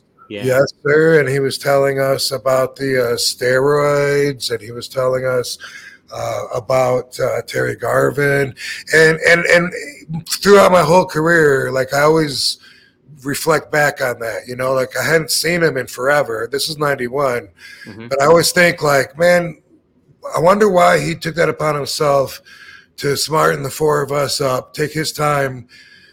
Anyway, it was pretty impactful on us. In fact, I remember afterwards, I went to, uh, uh, I told my mom about this, you know what I mean? Oh, That's wow, how, yeah. how young I was. And, and after U S W A dried up, um, I ended up going to South Atlantic uh, Pro Wrestling in Charlotte. And there was a couple of guys that were really nice. I was only there for a very short time, but a couple of, there was a wrestler house, right? Mm-hmm. A couple of guys, uh, Tommy Angel and uh, Gino, Jeff Husker, um, Trying to, I'm blanking on the other name, but I do pretty good, so I'm going to give myself. Yeah, that's a pretty impressive, all nonetheless, Rob. uh, these guys said, you know, we had a roommate at our house that just moved out, Rob. If you, you know, if you want, you know, you can uh, got an extra bed or, or whatever. And, and so, you know, I told my mom that on the phone, and she was worried because what I told her about Brickhouse Brown. Yeah. And, and she was like, "They're not gay, are they?" And, uh, and and I remember, like, after I talked to her when I was at the arena, I was so young, I repeated that to Tommy Angel. Like, I was in the bathroom, and he said, "Hey, did you give any thought to that about, you know, if you're going to want to take that that uh, our extra room or not or whatever?" And I was like, "You guys aren't gay, are you?" And and I was like, I was half joking, you know. But uh-huh. Then afterwards, looking back at it, I was like, man, that was really like a mean thing for me to. And it didn't matter if they were gay, but you know, that was like that was just what my mom had said based on the story of of the gay wrestlers that were using their authority, you know, to uh, to manipulate people's careers. So it's not about the gay part, but that's just the way it was worded. But I always look back at that and it's like, man, those guys are really cool offering me that. What an asshole thing to say to them. But I was just really young and, like I said, halfway joking. I didn't even know how to wash dishes. I was so young. Didn't know, you know, they were like, "Rob, can you help out a little bit?" And I was like, um, I'm going to move out. And uh, um, but anyway, that always stuck in my mind. A couple of years ago at Cauliflower Alley Club, Uh, we got to meet Brickhouse Brown mm-hmm. right before he, shortly before he died, and you know he was he was blind and uh, sick, and he asked me, "Do I remember that time that he sat? Remember that baby? Yeah, she knows. She was there with oh. me. Do I remember that?" And I'm like, "You remember? Why the fuck would you remember that? You've seen pictures of me." When I started out, I had the short blonde hair, the the blue trunks. That wasn't Rob Van Dam. I didn't think he would even remember I was that same kid. Why yeah. the fuck would he? You know? But he was like, "Do you remember that time you guys came through Nashville?" And he said, "I sat you guys down, and I, then I told you all this stuff." And then it, he goes, "It all came out, didn't it? It all came out later." And I was like, "Yeah, you know, you're, yeah, you know." And I mean, we didn't doubt you. We knew you were shooting us straight. Um, the reason that those words were so relevant recently, that when I re-listened to his interview, um, th- when I got to W W E in two thousand one, you know, Pat Patterson was working there. He had been rehired. They were, he was keeping himself, you know, behaving. A lot of the popular wrestlers really liked him, said what a good guy he was, got along with him. First-hand experience, you know, I, nothing was going, happening to me. So it was weird to think back about these crimes that are alleged, and, and to think about how could anybody be okay with associating with these people. But sometimes it's just like, it is what it is, you know, and sometimes you can't control everybody that's in the room. And um, anyway, I remember one time in Pittsburgh, I was at the Mellon Arena. Yeah, home of the Penguins. Yes, sir. I was uh, at the urinal taking a piss. And who walks in behind me with Pat Patterson? Yeah. You know what he says to me? He didn't he say the same thing that he said to Brickhouse?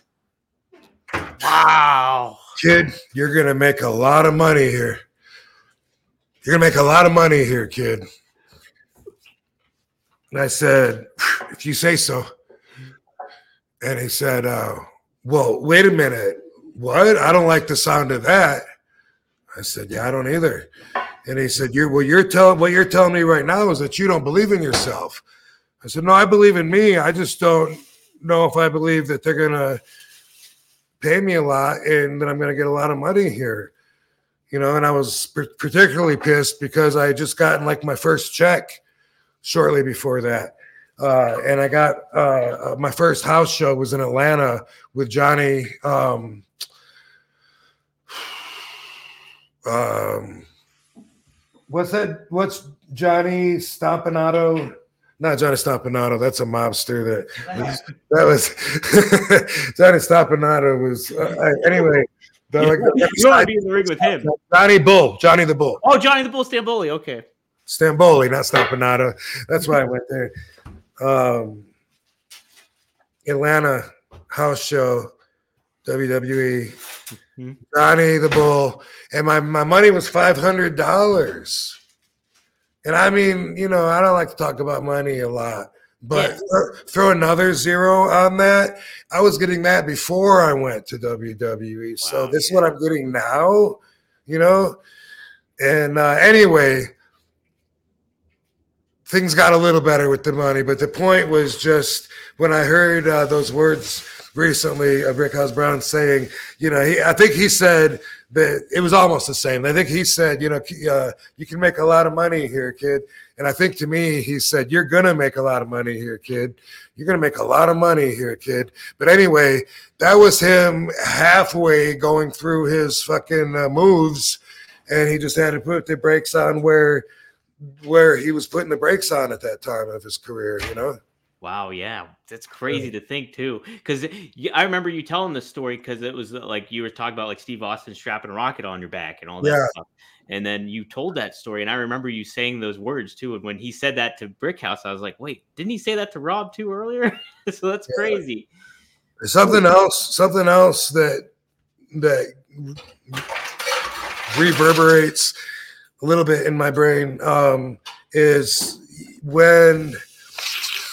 When um, I did the interview with Sean Oliver, the You Shoot, a long time ago, yeah, he had, he had some a pick a hand segment, you know, where he went through a big list of wrestlers. Did you ever have to ask this guy to pick a hand? Did you ever have to ask this guy? And I'm being unfiltered and genuine, like I always am. You know, I told stuff that nobody knows about. Like, well, I did think about it with this guy, you know, but it didn't quite get there. And there was a few of those, and and you know, one of them was Vince. Um, but I did sit outside his office waiting on him, and I was going to ask him to pick a hand. And uh, Paul Heyman talked me out of it, but I was there for, it seems like forty-five minutes at least, like a long, long time. Um, and I was, I was, I was upset. And it was about going to the um, uh, Qatar, you know, about going over to for the, yeah, with the military. For the old- It was, and, and yeah, anyway, uh, when I was reading the comments, you know, somebody was saying something, you know, about, oh, it seems like Rob wants to wants to beat up a lot of old men all the time like a hothead. He seems like he'd be a dick or you know, something like that. I was like, first off, Vince back then was like maybe my age now as far as that goes. But um, besides that, um, what it was about, and I've said this, and you've probably heard me say this. I've said this every single time when it got down to it, when I get that far to talking about when I was waiting to ask him, and I was literally, I thought that's what it was going to take mm-hmm. for him to understand that he didn't have that power over me as a person. I'm not going, Vince. I'm not going to go. I appreciate that, Rob. But you're going to see this is going to be a great experience for you. That offended me so much that I thought this guy thinks he owns me, like I'm his property, like he can control me to that extent. And I think I'm going to have to smack him in order for him to understand that I don't feel that way. He doesn't control me, and I'm willing to accept any consequences. And that just comes to the front of my brain with all the stuff that's going on now, and to think about how somebody could possibly have that much of a of a hunger for power and dominance over people. And, and like I said, I think last week, there's there's like a whole culture of world elitists that that view certain people as subhuman or beneath them, you know, and, and use people for experimentation or for or for a hunting game. You know, um, whatever, stuff like that. And I just feel like that's all, like this rolls right into that same atmosphere.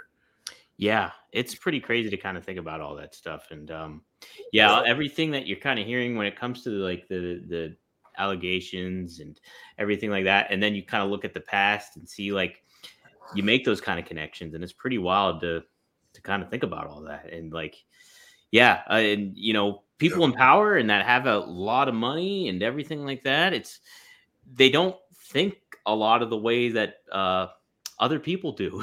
That's why they're up there. Until they they get to that level sometimes. So. That's true. Mm-hmm. That is true. And and I'm not I'm not convicting him yet, you know. But sure, all, yeah. Laws are still valid either way. And like I said before, even if from reading, and I read the whole sixty-seven page. Um, Did you? Yes, I did. Mm-hmm. And even if that was consensual, I'm still very disturbed. So that's my opinion. yeah. yeah. Well, hey. Um, yeah, Rob, did you have an RVDology this week? We'll I do. It. Okay. I do. Cool. Are we done? Did you go through did you go through all the super chats? Oh, thank you. Jeez. Uh, there's there was actually a couple new super chats here. Let me get to those. So, thank you for reminding me. Ryan Brown, nine ninety-nine. Thank you. He says, Rob, huge fan. What was Raven like to be around outside of an E C W ring? I heard he is a legit genius. His promos were great. I would love to meet him. Sadly, New Jack, I can't meet New Jack. So, what is was that last part? Oh, sadly, New Jack. New Jack anyway. hmm. You know, that's funny. I, I, I think I remember hearing something about that way back then in like ninety-six. That, that he was supposed to be a genius. Um, I don't know if there's anything to that, but what's funny is until recently, well, when I say recently, let's say the last maybe, let's say it, it's probably like six, seven years ago. We like, I feel like we know each other a little bit more now, but it used to, you know, like a little, maybe like pre-COVID, um, before that, I would only see him every once in a while, like at a convention or something. And, and and shortly into the conversation, he would always say the same thing. He would always say, I I forget how smart you are. And that's what he would tell me. Oh, really? What's that? What? Uh, anyway, he would he'd always say, "I forget how smart you are until until you start talking, and, uh, and I and I and I hear your vocabulary, and then I'm like, oh yeah, that's right. Uh, everybody's intelligent." And he's like, "You know what I mean? Just because I just think of you, you know, like being yeah, dude, like a stoner, and and I forget always till I start talking to you, and I'm always like, that's what you tell me every time, Scotty." You know, remember that last time, uh, you know, when we were in uh, fucking Brazil? No, I've never been to Brazil. I don't know where that place is. I'm trying to think of, uh, but anyway, um, he's uh, he's funny. He jokes a lot. He always tries to make me laugh because that's our relationship. I usually, if I have something funny to say, I try to make him laugh. So we don't, our relationship isn't very, uh, very serious at all. It's very, very silly and goofy. Um, and that's, that's the Raven that I know outside of, uh, but he's always been that way, you know? Yeah. One thing I remember way back in uh, E C W in ninety-six, ninety-seven, we were in Boston and we used to stay at this hotel that was right before the, the to get to the hotel was right before a, um, a roundabout. A roundabout, yeah, yeah. Whatever they call it in Boston, yeah. And uh, so if you passed it, then you had to go all the way around. And uh, I was in the car in a van with him for some reason, and uh, Sandman and whoever else was in the car, we were all riding back to the hotel, and whoever was driving kept passing the hotel and, and going around, and we were doing circles, and Raven every time kept saying, um, what was he saying? Um, I, I see, I see Big Ben. Maybe there's a clock there. Now that I think about it, maybe he nicknamed uh, something Big Ben. Maybe there's a clock there that I don't remember. I never really tried to make sense of it right now, you know, but um, so look, he kept saying, I see London, I see France. I said, hey, look, everyone, Big Ben. I think it's a line from Vacation. Oh, okay, yeah. Hey, look, everyone, Big Ben. That's what he was saying. Something something to that effect. But anyway, yeah, uh, we have a, uh, even if I haven't seen you in two years, if I see you, I'm going to come up and, and say, like, uh, hey, remember that one time uh, – that one time you ran out of toilet paper and asked for a roll, whatever, you know, it's just, it's just stupid, silly. And, uh, um, you know, I, I like him on that. I forget how much older he is than us, but he's like, uh, like older than us. How old is he? Do you know? Let me look it up. Yeah. Let me see here. Okay. Right. Like another generation ahead of us. So yeah. That's why everyone thought he was a genius, because he's able to talk like a grown up when everyone else was twenty years old. All right. He's fifty-nine, Rob. Okay. fifty-nine years yep. old. Yeah. He's, uh, do you ever, do you remember seeing him win Ben Stein's money on that game show? No. Okay. He was on that game show, Win Ben Stein's Money. And he did, he was, he definitely should flex his, uh, his I Q on that one for sure. But I remember seeing him before I went to a live wrestling show when I was a kid, mm-hmm. maybe fifteen ish or whatever, sixteen. And, um, the news had a, a special on pro wrestling because they were coming to the Kellogg Center, but they showed Larry Larry Sharp's Monster Factory in New Jersey. Yeah, yeah. And that's I saw Bam Bam Bigelow there as a student. You know, I was like, whoa, cool. He's an up and coming wrestler. And I also saw Scotty the Body, and that was uh, fucking. That was, that was him. How's Raven. about that? How's about that? Quote the Raven, nevermore. Yeah. Yeah, he was pretty neat back in the – I only knew him from W C W when I was a kid. And then later on I learned that, oh, he's from E C W. And so, uh, yeah, he got a, he had a very neat persona back then and stuff. So now he's wrestling in M L W. He, he not wrestling, but he's a he's a persona there. So. Oh, okay, cool. Yeah. I didn't know that. Mm-hmm. Yeah. Yeah, the E C W fans loved him, and I didn't understand grunge or any of that. That, that was all being introduced to me for the very first time right there. When I came to E C W, seeing him and his type, let me just put it that way. His flock of people. Yeah, yeah, and and like early on, somehow we would end up going to nightclubs together. Like like I don't know why. I guess he lived there or knew the local scene. Pitbull Anthony maybe worked at this club or something, and like. I remember them taking us out and just seeing like all these people and hearing this music for the first time. It was like really uh, mind opening for me. Yeah. Fucking, uh, geez, why can't I think of that band's name? Oh, uh, me too. I know what you mean. The guy killed himself. Oh, Nirvana, Kurt Cobain. Okay, yeah. Yep. Mm-hmm. And then uh, right. Yep. The other one? Pearl Jam. Pearl Jam's the other one that they, they always talk about too. Um, Stephen White just donated a dollar, so thank you, Stephen. Appreciate that. All right, no comment, no nothing, but thank you for cool. for your donation. Take um, your back.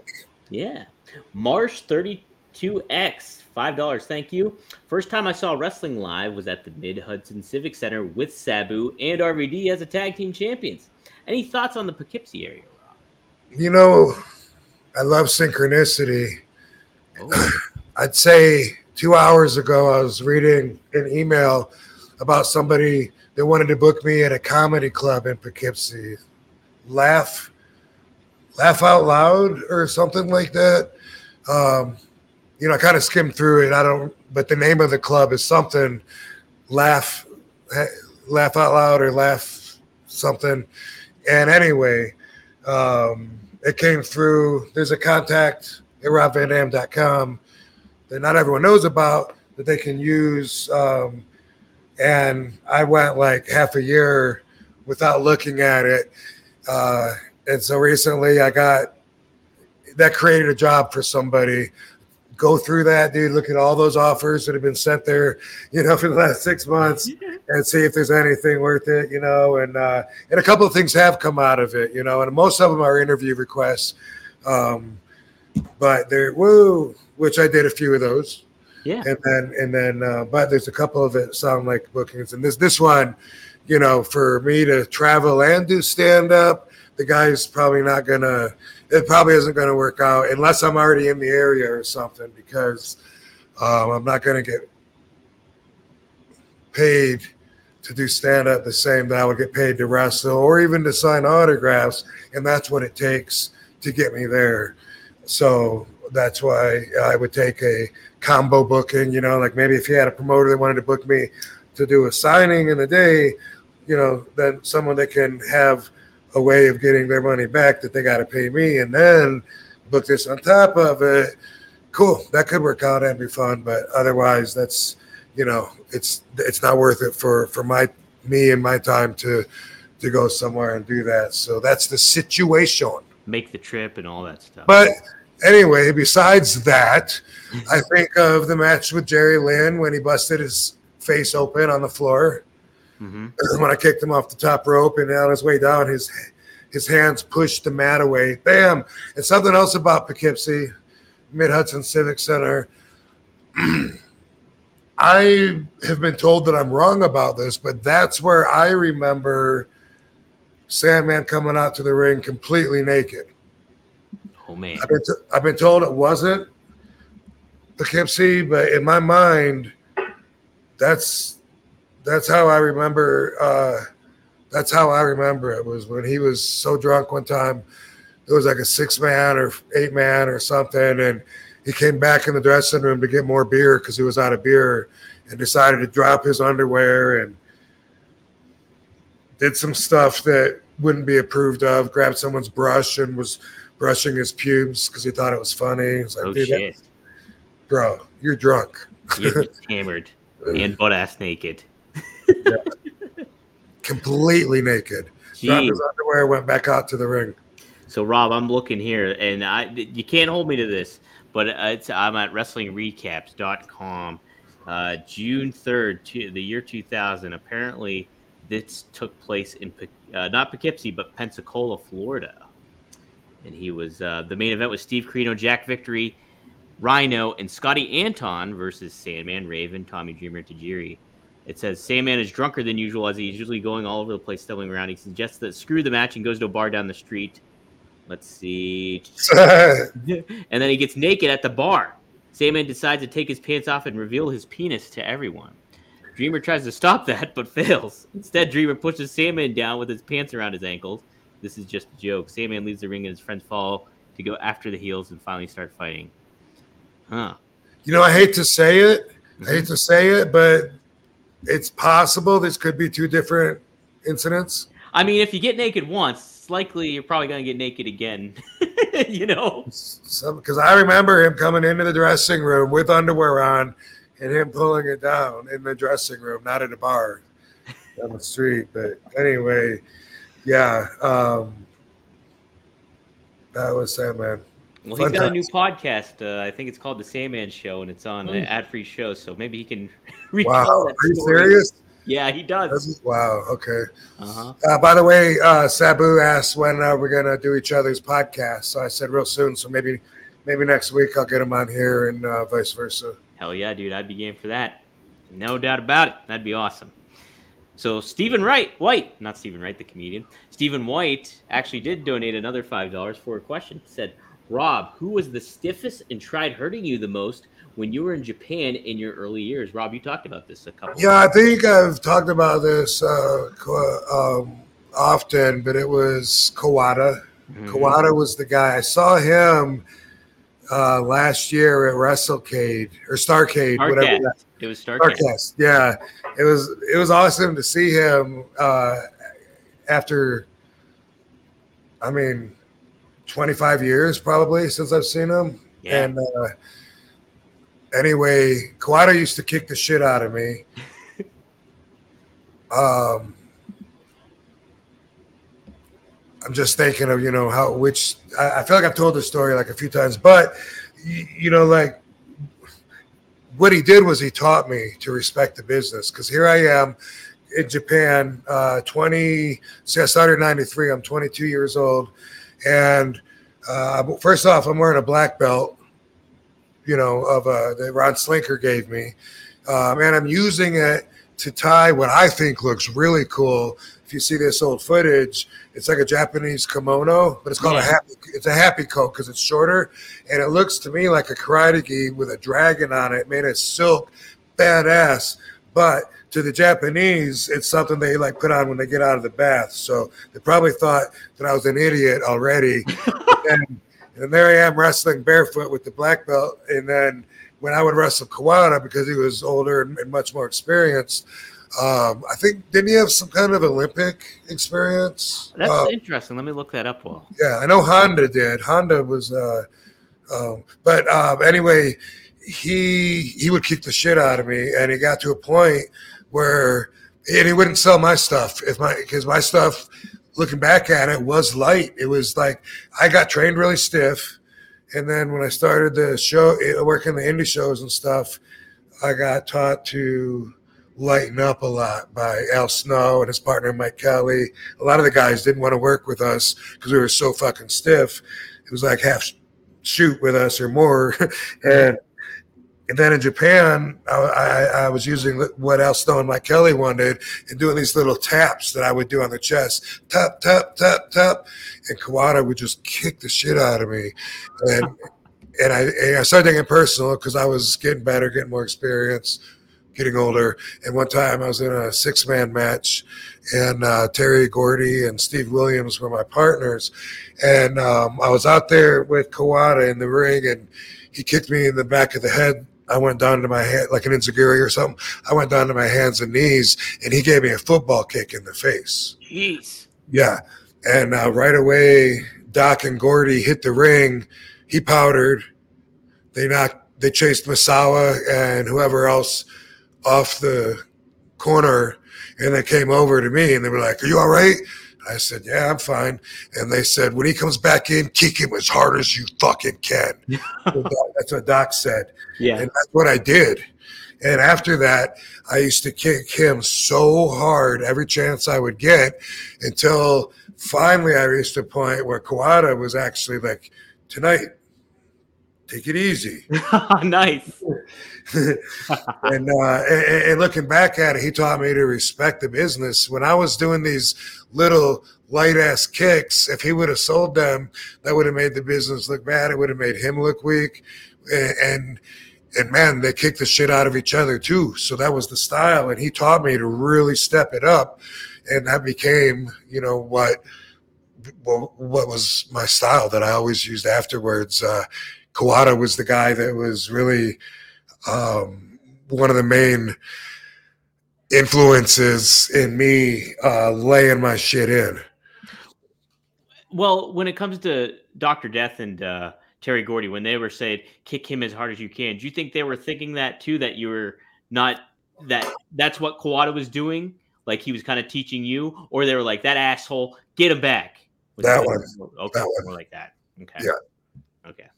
Cool. That's interesting. That's uh, that's fucking crazy though, Rob. That's pretty neat though, because like to what you're saying, you fucking kick him as hard as you can, and yeah. boom, you earn that respect. And sure enough, that's I think maybe when he came in, I went to do it, and he just tagged out. I think yeah. that's what happened, you know. Yeah. But I just take the shit out of him from now on, you know. that, that's it. Yeah. I always liked it. I always liked it stiff anyway, you know. But yeah. I, mm-hmm. but that then I understood, you know, like I'm disrespecting the business. Throwing this. I used to bend someone's arm, mm-hmm. you know, I twist their wrist, and I put my, my leg over their the leg, go pop, pop, pop, pop, yeah. and I kick him. I kick him like a like a little a pepper kick is what yeah. it was called, and I'd hop on my one foot, pop, pop, and I never thought of it as being light. Or weak or whatever, but he made me think of it that way because he wouldn't sell it, and I was like, "All right, well, fuck it then. I'm gonna lay it in." You know that's, what? What he wanted. That's what he wanted. Yeah. Well, there we go. Yeah, it was pretty neat seeing you guys uh, reunite uh, at Starcast. That was pretty cool. That was awesome for me. Pretty fun. Because I was like, "I'll kick your ass now, boy." But he did look good though, man. Yeah, he did. He looked really good. Rob, you're known for your five-star frog splash, but some people don't get the star ratings they actually want in the bedroom. So no better time to bring this up. Hey, this episode is brought to you by Blue Chew. Let's talk about sex. Guys, remember the days when you were always ready to go? Now you can increase your performance and get the extra confidence in bed. Listen up, blue chew dot com. Blue Chew is a unique online service that delivers the same active ingredients as Viagra, Cialis, and Levitra, but in chewable tablets and at a fraction of the cost. You can take them anytime, day or night, so you can plan ahead or be ready, ready whenever an opportunity arises. The process is simple. Sign up at blue chew dot com, consult with one of their licensed medical providers, and once you're approved, you'll receive prescription within days. The best part? It's all done online. So no visits to the doctor's office, no awkward conversations, and no waiting in line at the pharmacy. Blue Chew tablets are made in the U S A and prepared and shipped direct to your door in a discreet package. Does it work? Don't you think you need it? Try it for free for a month and see. You're going to love it. Blue Chew wants to help you have better sex. Discover your options at blue chew dot com. Chew it and do it, baby. And we're got a special deal for our listeners. Try Blue Chew free, F R E E, when you use our promo card. Guess promo code. Guess what it is? Guess what? It's R V D. That's right. Promo code, code R V D at checkout. You just pay five dollars shipping. That's blue chew dot com, promo code R V D to receive your first month free. Visit blue chew dot com for more details and important safety information. And we thank Blue Chew for sponsoring the podcast. One of a kind, baby. We did get another super chat, too. Uh, Unsweet Tease says, thank you for the five dollars. He says, I remember Renee Dupree telling the story of setting off the hotel alarm talking with you. I remember you telling that story, too, Rob. He said, who are the best smoking buddies and biggest lightweights when it comes to smoking? Hmm.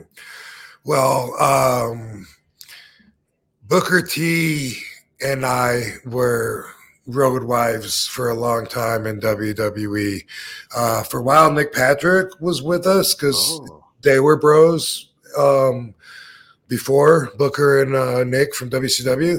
Um But I guess Nick must have dropped off. Maybe they let him go or something. And and uh, Book and I really both enjoyed smoking, like, you know, on the whole trip. And, and we had a great relationship because neither one of us kept count on who owes what who.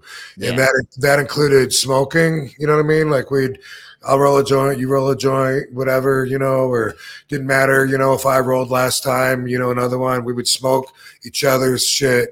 And and it was also cool um, because that's how we treated the bills, the dinner bills too. When we go to, you know, eat breakfast, lunch, dinner, whatever on the road, you know, fucking, uh, hey, I got it, you know, boom, I'd grab it. He'd grab the next one, you know, but if he grabbed two in a row, it wouldn't be, you know, like it, nobody would be keeping hey, track. Man. If I grabbed a couple in a row, or, or if I paid at the Japanese restaurant, it was two hundred dollars and you're paying at Subway and it's fourteen dollars. That ain't fair.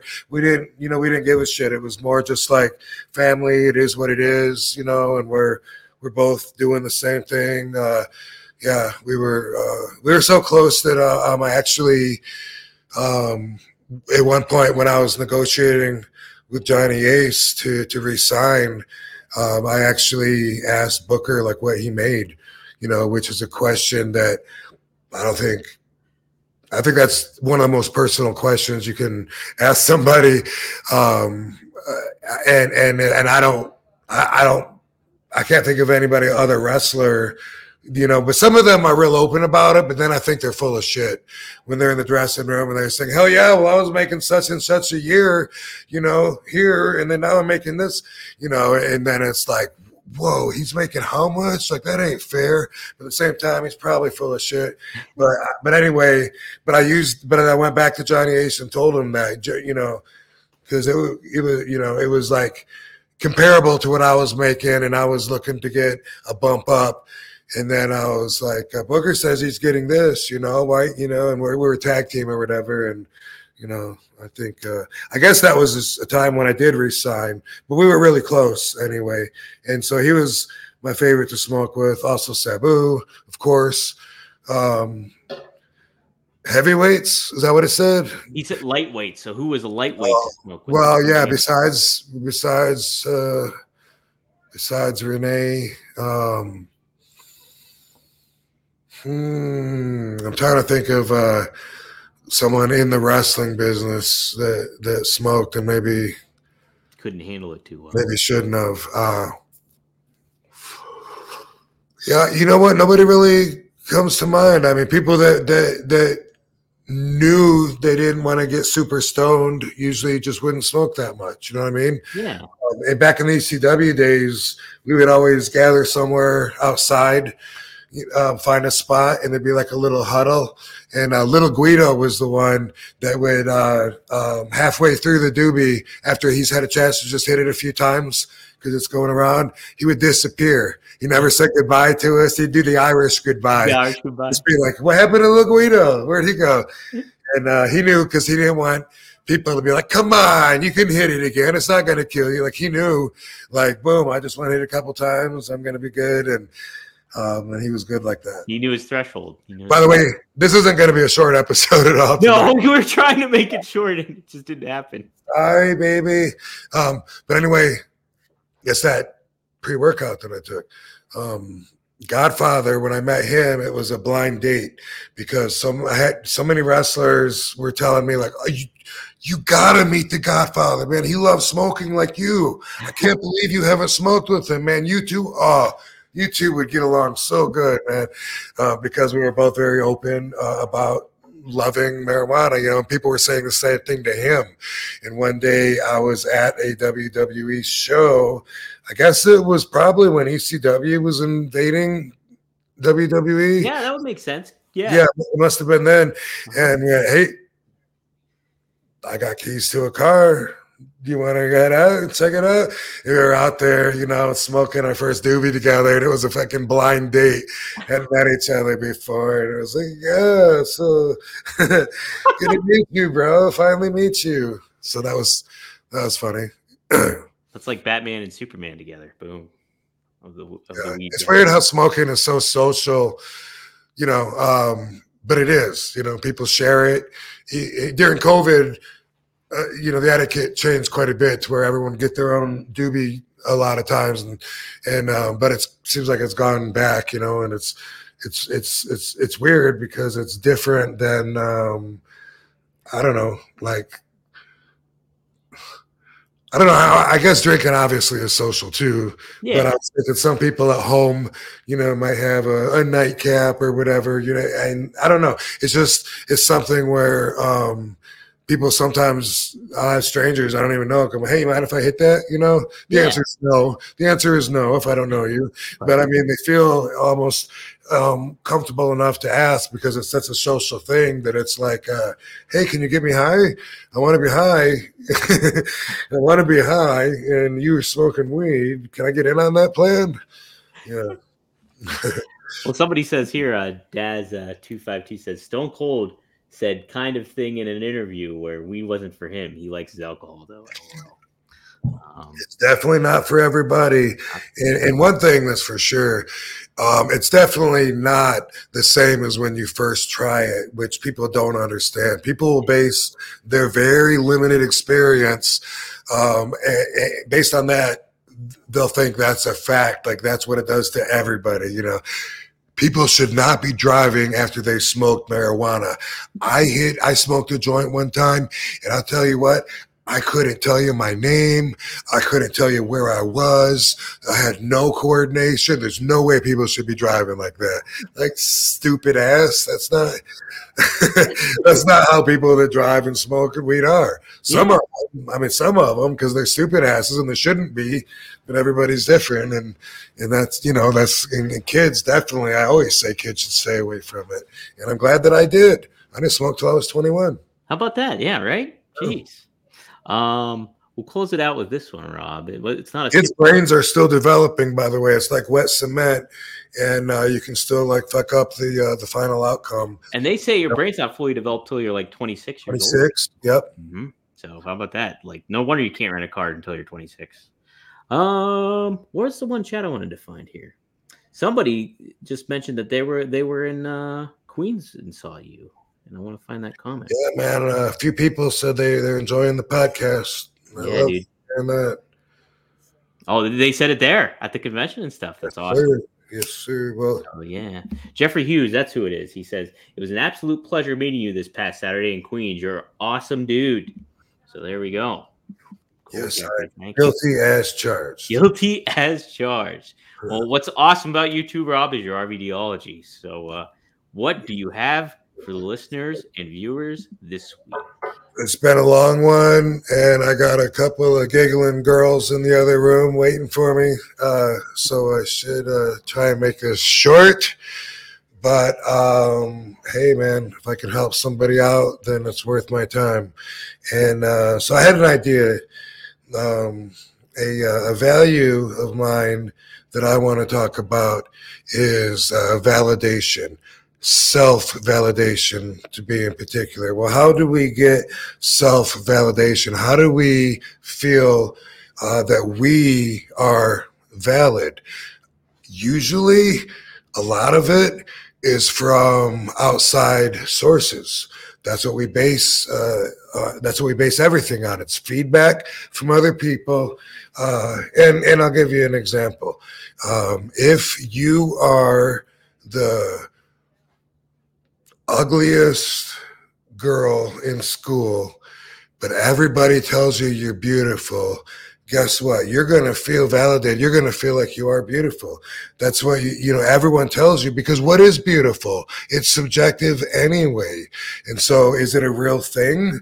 Is there a particular um, profile? Um, no, there's, there's things that are like more common or majority rules, but everything is subjective. And that's something that, that I always say, um, anyway, but, um, a lot of times I feel like you should be conscious more of how you're getting your self-validation, because The, the best place when you're at your strongest is you get it from yourself. Now, experience is where we get all of our information, firsthand experience, or sometimes learning from other people's experiences. Example, if I beat everybody every time I race, on foot race them, well, I'm going to feel pretty confident that I'm fast. If everyone says I'm the fastest person they've ever seen, I'm going to feel validated. I'm going to have an opinion that, yeah, I'm, I'm pretty fast. If I kick a lot of people's asses, if I'm in a lot of fights and, and I always beat everybody, everyone up, um, then I'm going to feel pretty confident, you know, that, um, that, yeah, you know, I'm, I'm, I can fight, or I'm tough. Um, Some people don't have the experience, and then they're invalid, and they feel that lack of validation, and it's awkward. And sometimes it's, it comes across awkward, you know? Uh, I, I've talked about when I was in All Japan, when I first went there, and I'm in a hotel room smoking hash with these guys that have been all around the world so many times. They're, they're you know, Doc, Steve Williams, and uh, Gary Albright, and uh, Phil LaFont, and Johnny Smith, and uh, these guys are all talking uh, about, like, oh my God, uh, remember that bar in China and we were over there, and those and they were saying that we couldn't be in there, and and I was just like fresh out of high school, and so I did not feel valid. Like I had not been validated to myself. I didn't feel um, what's the word I'm looking for? Experienced? No, adequate. Okay. I didn't feel like I was up to the standards of contributing to the conversation or maybe even of hanging out with these guys. You know, I mean, what have I done that's going to impress them? Talk, you know, I'm going to talk about a, a fight I got in at a football game, you know? um, so um, a lot of people are in that, and a lot of people don't get a lot of experience, and, and that's fine. A lot of people uh, get experience in different areas than they do um, in, in other areas. And that's fine too. And that's normal. Um, you know, how, how, how, you know, how confident am I that I'm a good dresser? Zero. Zero. And that's why it's hard also to be by yourself. So if you have somebody else that you can bounce off of, even if it's one person, um, especially if it's someone that's like your wife, if she says you look hot, that's all that matters. Like, why do I give a fuck what anyone else thinks? She right. thinks this this shirt goes with these pants and shoes, and she likes it. Boom, that's enough for me to wear it. Otherwise, by myself, I would have like no idea sometimes, you know, like if I on certain things, you know, and that's and for me, it's a lot of things because I didn't pay attention to things that a lot of other people did. I did pay attention to certain areas that I've excelled at in life when they weren't paying as much attention. And um, so it's that's that's just the way that that, that everything is. Um, when um, if you watch if you watch the RVDology that I did with uh, G Douche recently on uh, reprogramming yourself, because I. Um, When you're real little, you take the values of everybody else, everyone that talks to you, you, you, and you repeat things that you heard as if those are your own thoughts and stuff. You know, mm-hmm. At a certain age, sometimes you might you might find that you disagree with yourself. I did this ideology on reprogramming yourself, and uh, this this uh, this guy G Douche. Um, What was I, how was I relating that? I'm trying to think of uh, how I was relating the outcome of G Deuce. Was it how he was maybe raised? No. Well, what it was, was it was an altercation. This guy picked a fight with me, and um, you know, anyway, the fight consisted of an alleged backbreaker and a headbutt. And uh, and this guy's trying to sue me for tons of money, um, thinking I'm gonna he's gonna get a whole new life off of this bullshit fabricated case. And anyway, it went to trial after four years of carrying on and on. Watch the episode if you haven't on reprogramming. But even though there's audio problems with it, but um, uh, when I, when I'm on the stand, his his lawyer is trying to uh, validate. Uh, his claims that I am like a ninja. You know what I mean? Nobody would pick a fight with me. Look at him. He's a monster, he actually said. And then he's like, you would feel like comfortable like saying that you could probably beat most people up, right? Like, what do you, what, what do you mean? Like the average person. I said, what do you, I don't know what you, what you consider average. He's like the jury, you know, like you, like, look at the jury. Like these are average people. And I looked at them. And I was thinking, like, how how can I validate how good of a fighter anybody is by looking at them? If they're like a yeah. black belt in jiu-jitsu, or maybe even a psycho killer over there looking with the glasses, I don't, I don't know. Like, I don't know any any of these people. And well, he he had a claim that he had to validate, you know. So he was trying to say that since I was in the ring with Brock Lesnar, that I'm one of the toughest guys in the world, you know. And and it was, of course, his guy didn't try to pick a fight with me. G Douche, nobody would. Well, that was a bunch of bullshit, which is why um, I, I won the case, you know.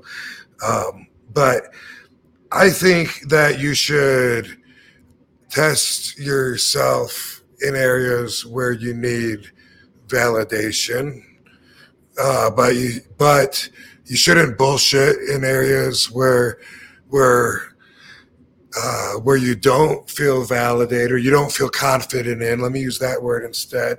But also, man, we don't really need other people to validate us as much as we think we do. You know what I mean? Like, it's that's what I want you to keep in mind. Think about it. Like, sometimes people give too much information up out of peer pressure. If someone's talking, if someone's talking, you know, and they're like, uh, so, uh, hey, is that, you know, what, what kind of car you got? That's an example. Yeah. And then so-and-so that's not con- confident is like, oh, uh, I, I got a Mustang. It's I mean, it's pretty nice. I mean, for me, you know, it's a I like it. You know, I mean, some people do that, and it's like so uncomfortable and awkward. Like, why do you feel like you have to go through all of that? And, you know, like, you don't need me to validate you and and what you drive. There'll be that, you know, like, uh, oh, that's your wife? Uh, yeah, man, yeah, she's hot. I mean, you know, I think she's hot. She's good looking. I mean, she's no, I mean, she's not, you know, like a, you know, an Angela Love. I mean, she, you know, I don't know. I just threw Angela Love out. I was thinking Angela Jolie, but yeah. uh, I don't know if you know people that or if you've had conversations like that, but those people need validation so bad they reek with desperation. So just keep that in mind. Like, sometimes, you know what, if you're seeking validation from other people, sometimes that's not the best source because, one, they're just people. Two, everything is subjective anyway. So it's just going to be their opinion, and look in yourself for validation more. You don't have to know that you're um, a great dancer or a great singer unless that's what you want to be. If not, then fuck what the other people want from you. Fuck what the other people apply as standards that you gotta meet, and fuck explaining yourself to people in order to be validated. You know what I mean? Like, a cop says to you, "You got business here?" "Yes, I do." Uh, what? What, uh, what? What is your business?" "I don't have to tell you.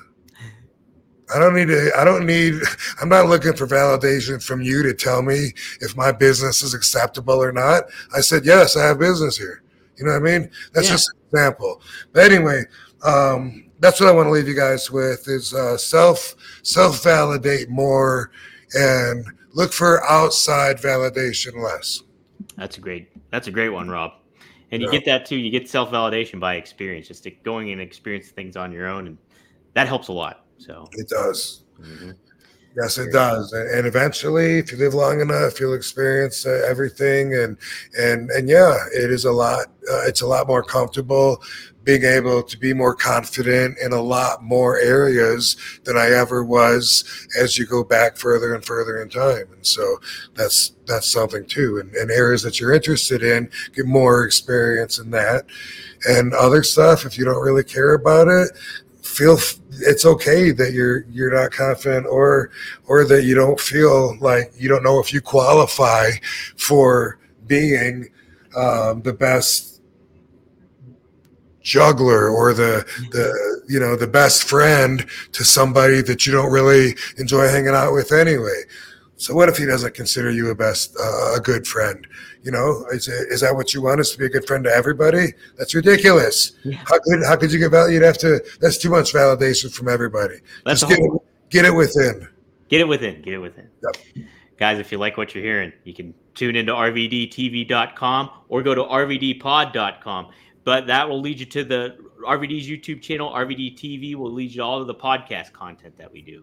And then you can tune in typically early on the Premier Streaming Network. This one. How do you, how do you get to the R V D T V one? Because I tried and I couldn't get it. So just go to R V D T V dot com or you on YouTube, or go to it's it's on YouTube. It's just the it's a vanity. Not link. not not w w w dot r v d t v dot com. Yeah, you can do it that way. Oh, really? Yeah, and it'll hit it there.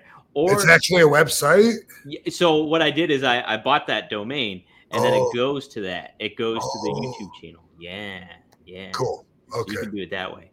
Or, and if you subscribe to that, that'll help us out a lot. But uh, also, you know, tune into Rob's channel too. And then you can also, what was else I was going to say? Oh, yeah. If you want to hit it, the direct link, it's youtube dot com backslash or forward slash at One of a Kind, number one of a kind with R V D. So there you go, guys.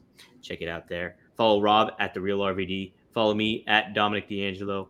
And like, share, comment, do whatever you can on these YouTube channels to help us out and get the word out about it. So, because this RVDology stuff is great. Rob, you're already getting great feedback here in the chat from it. So. Am I? Cool. Yeah, cool, man. Cool. That's what keeps me going.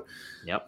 Mm-hmm. I'll read it. Uh, I'll read it until we close. But cool, man. Uh, so this is going to be posted like right after the show. Right, right? Immediately, because it's this week's episode. So. And then are we doing Thursday this week? Do you want to do Thursday? We could do Thursday. We could do Friday. That's whatever fits for you, man. I'm good to go. I think so, yeah. And, I, and we're doing this on Monday, everyone, just because last week we were busy. I was out of town. Uh, and I was in Vegas. So yeah, yeah, that's what it was. Yeah. So all right, cool, man. Uh, thanks, Dom. Thanks, Van Dam fam. Enjoyed it. Enjoyed you. See you next week. See you next week here on One of a Kind with R V D. Stay up.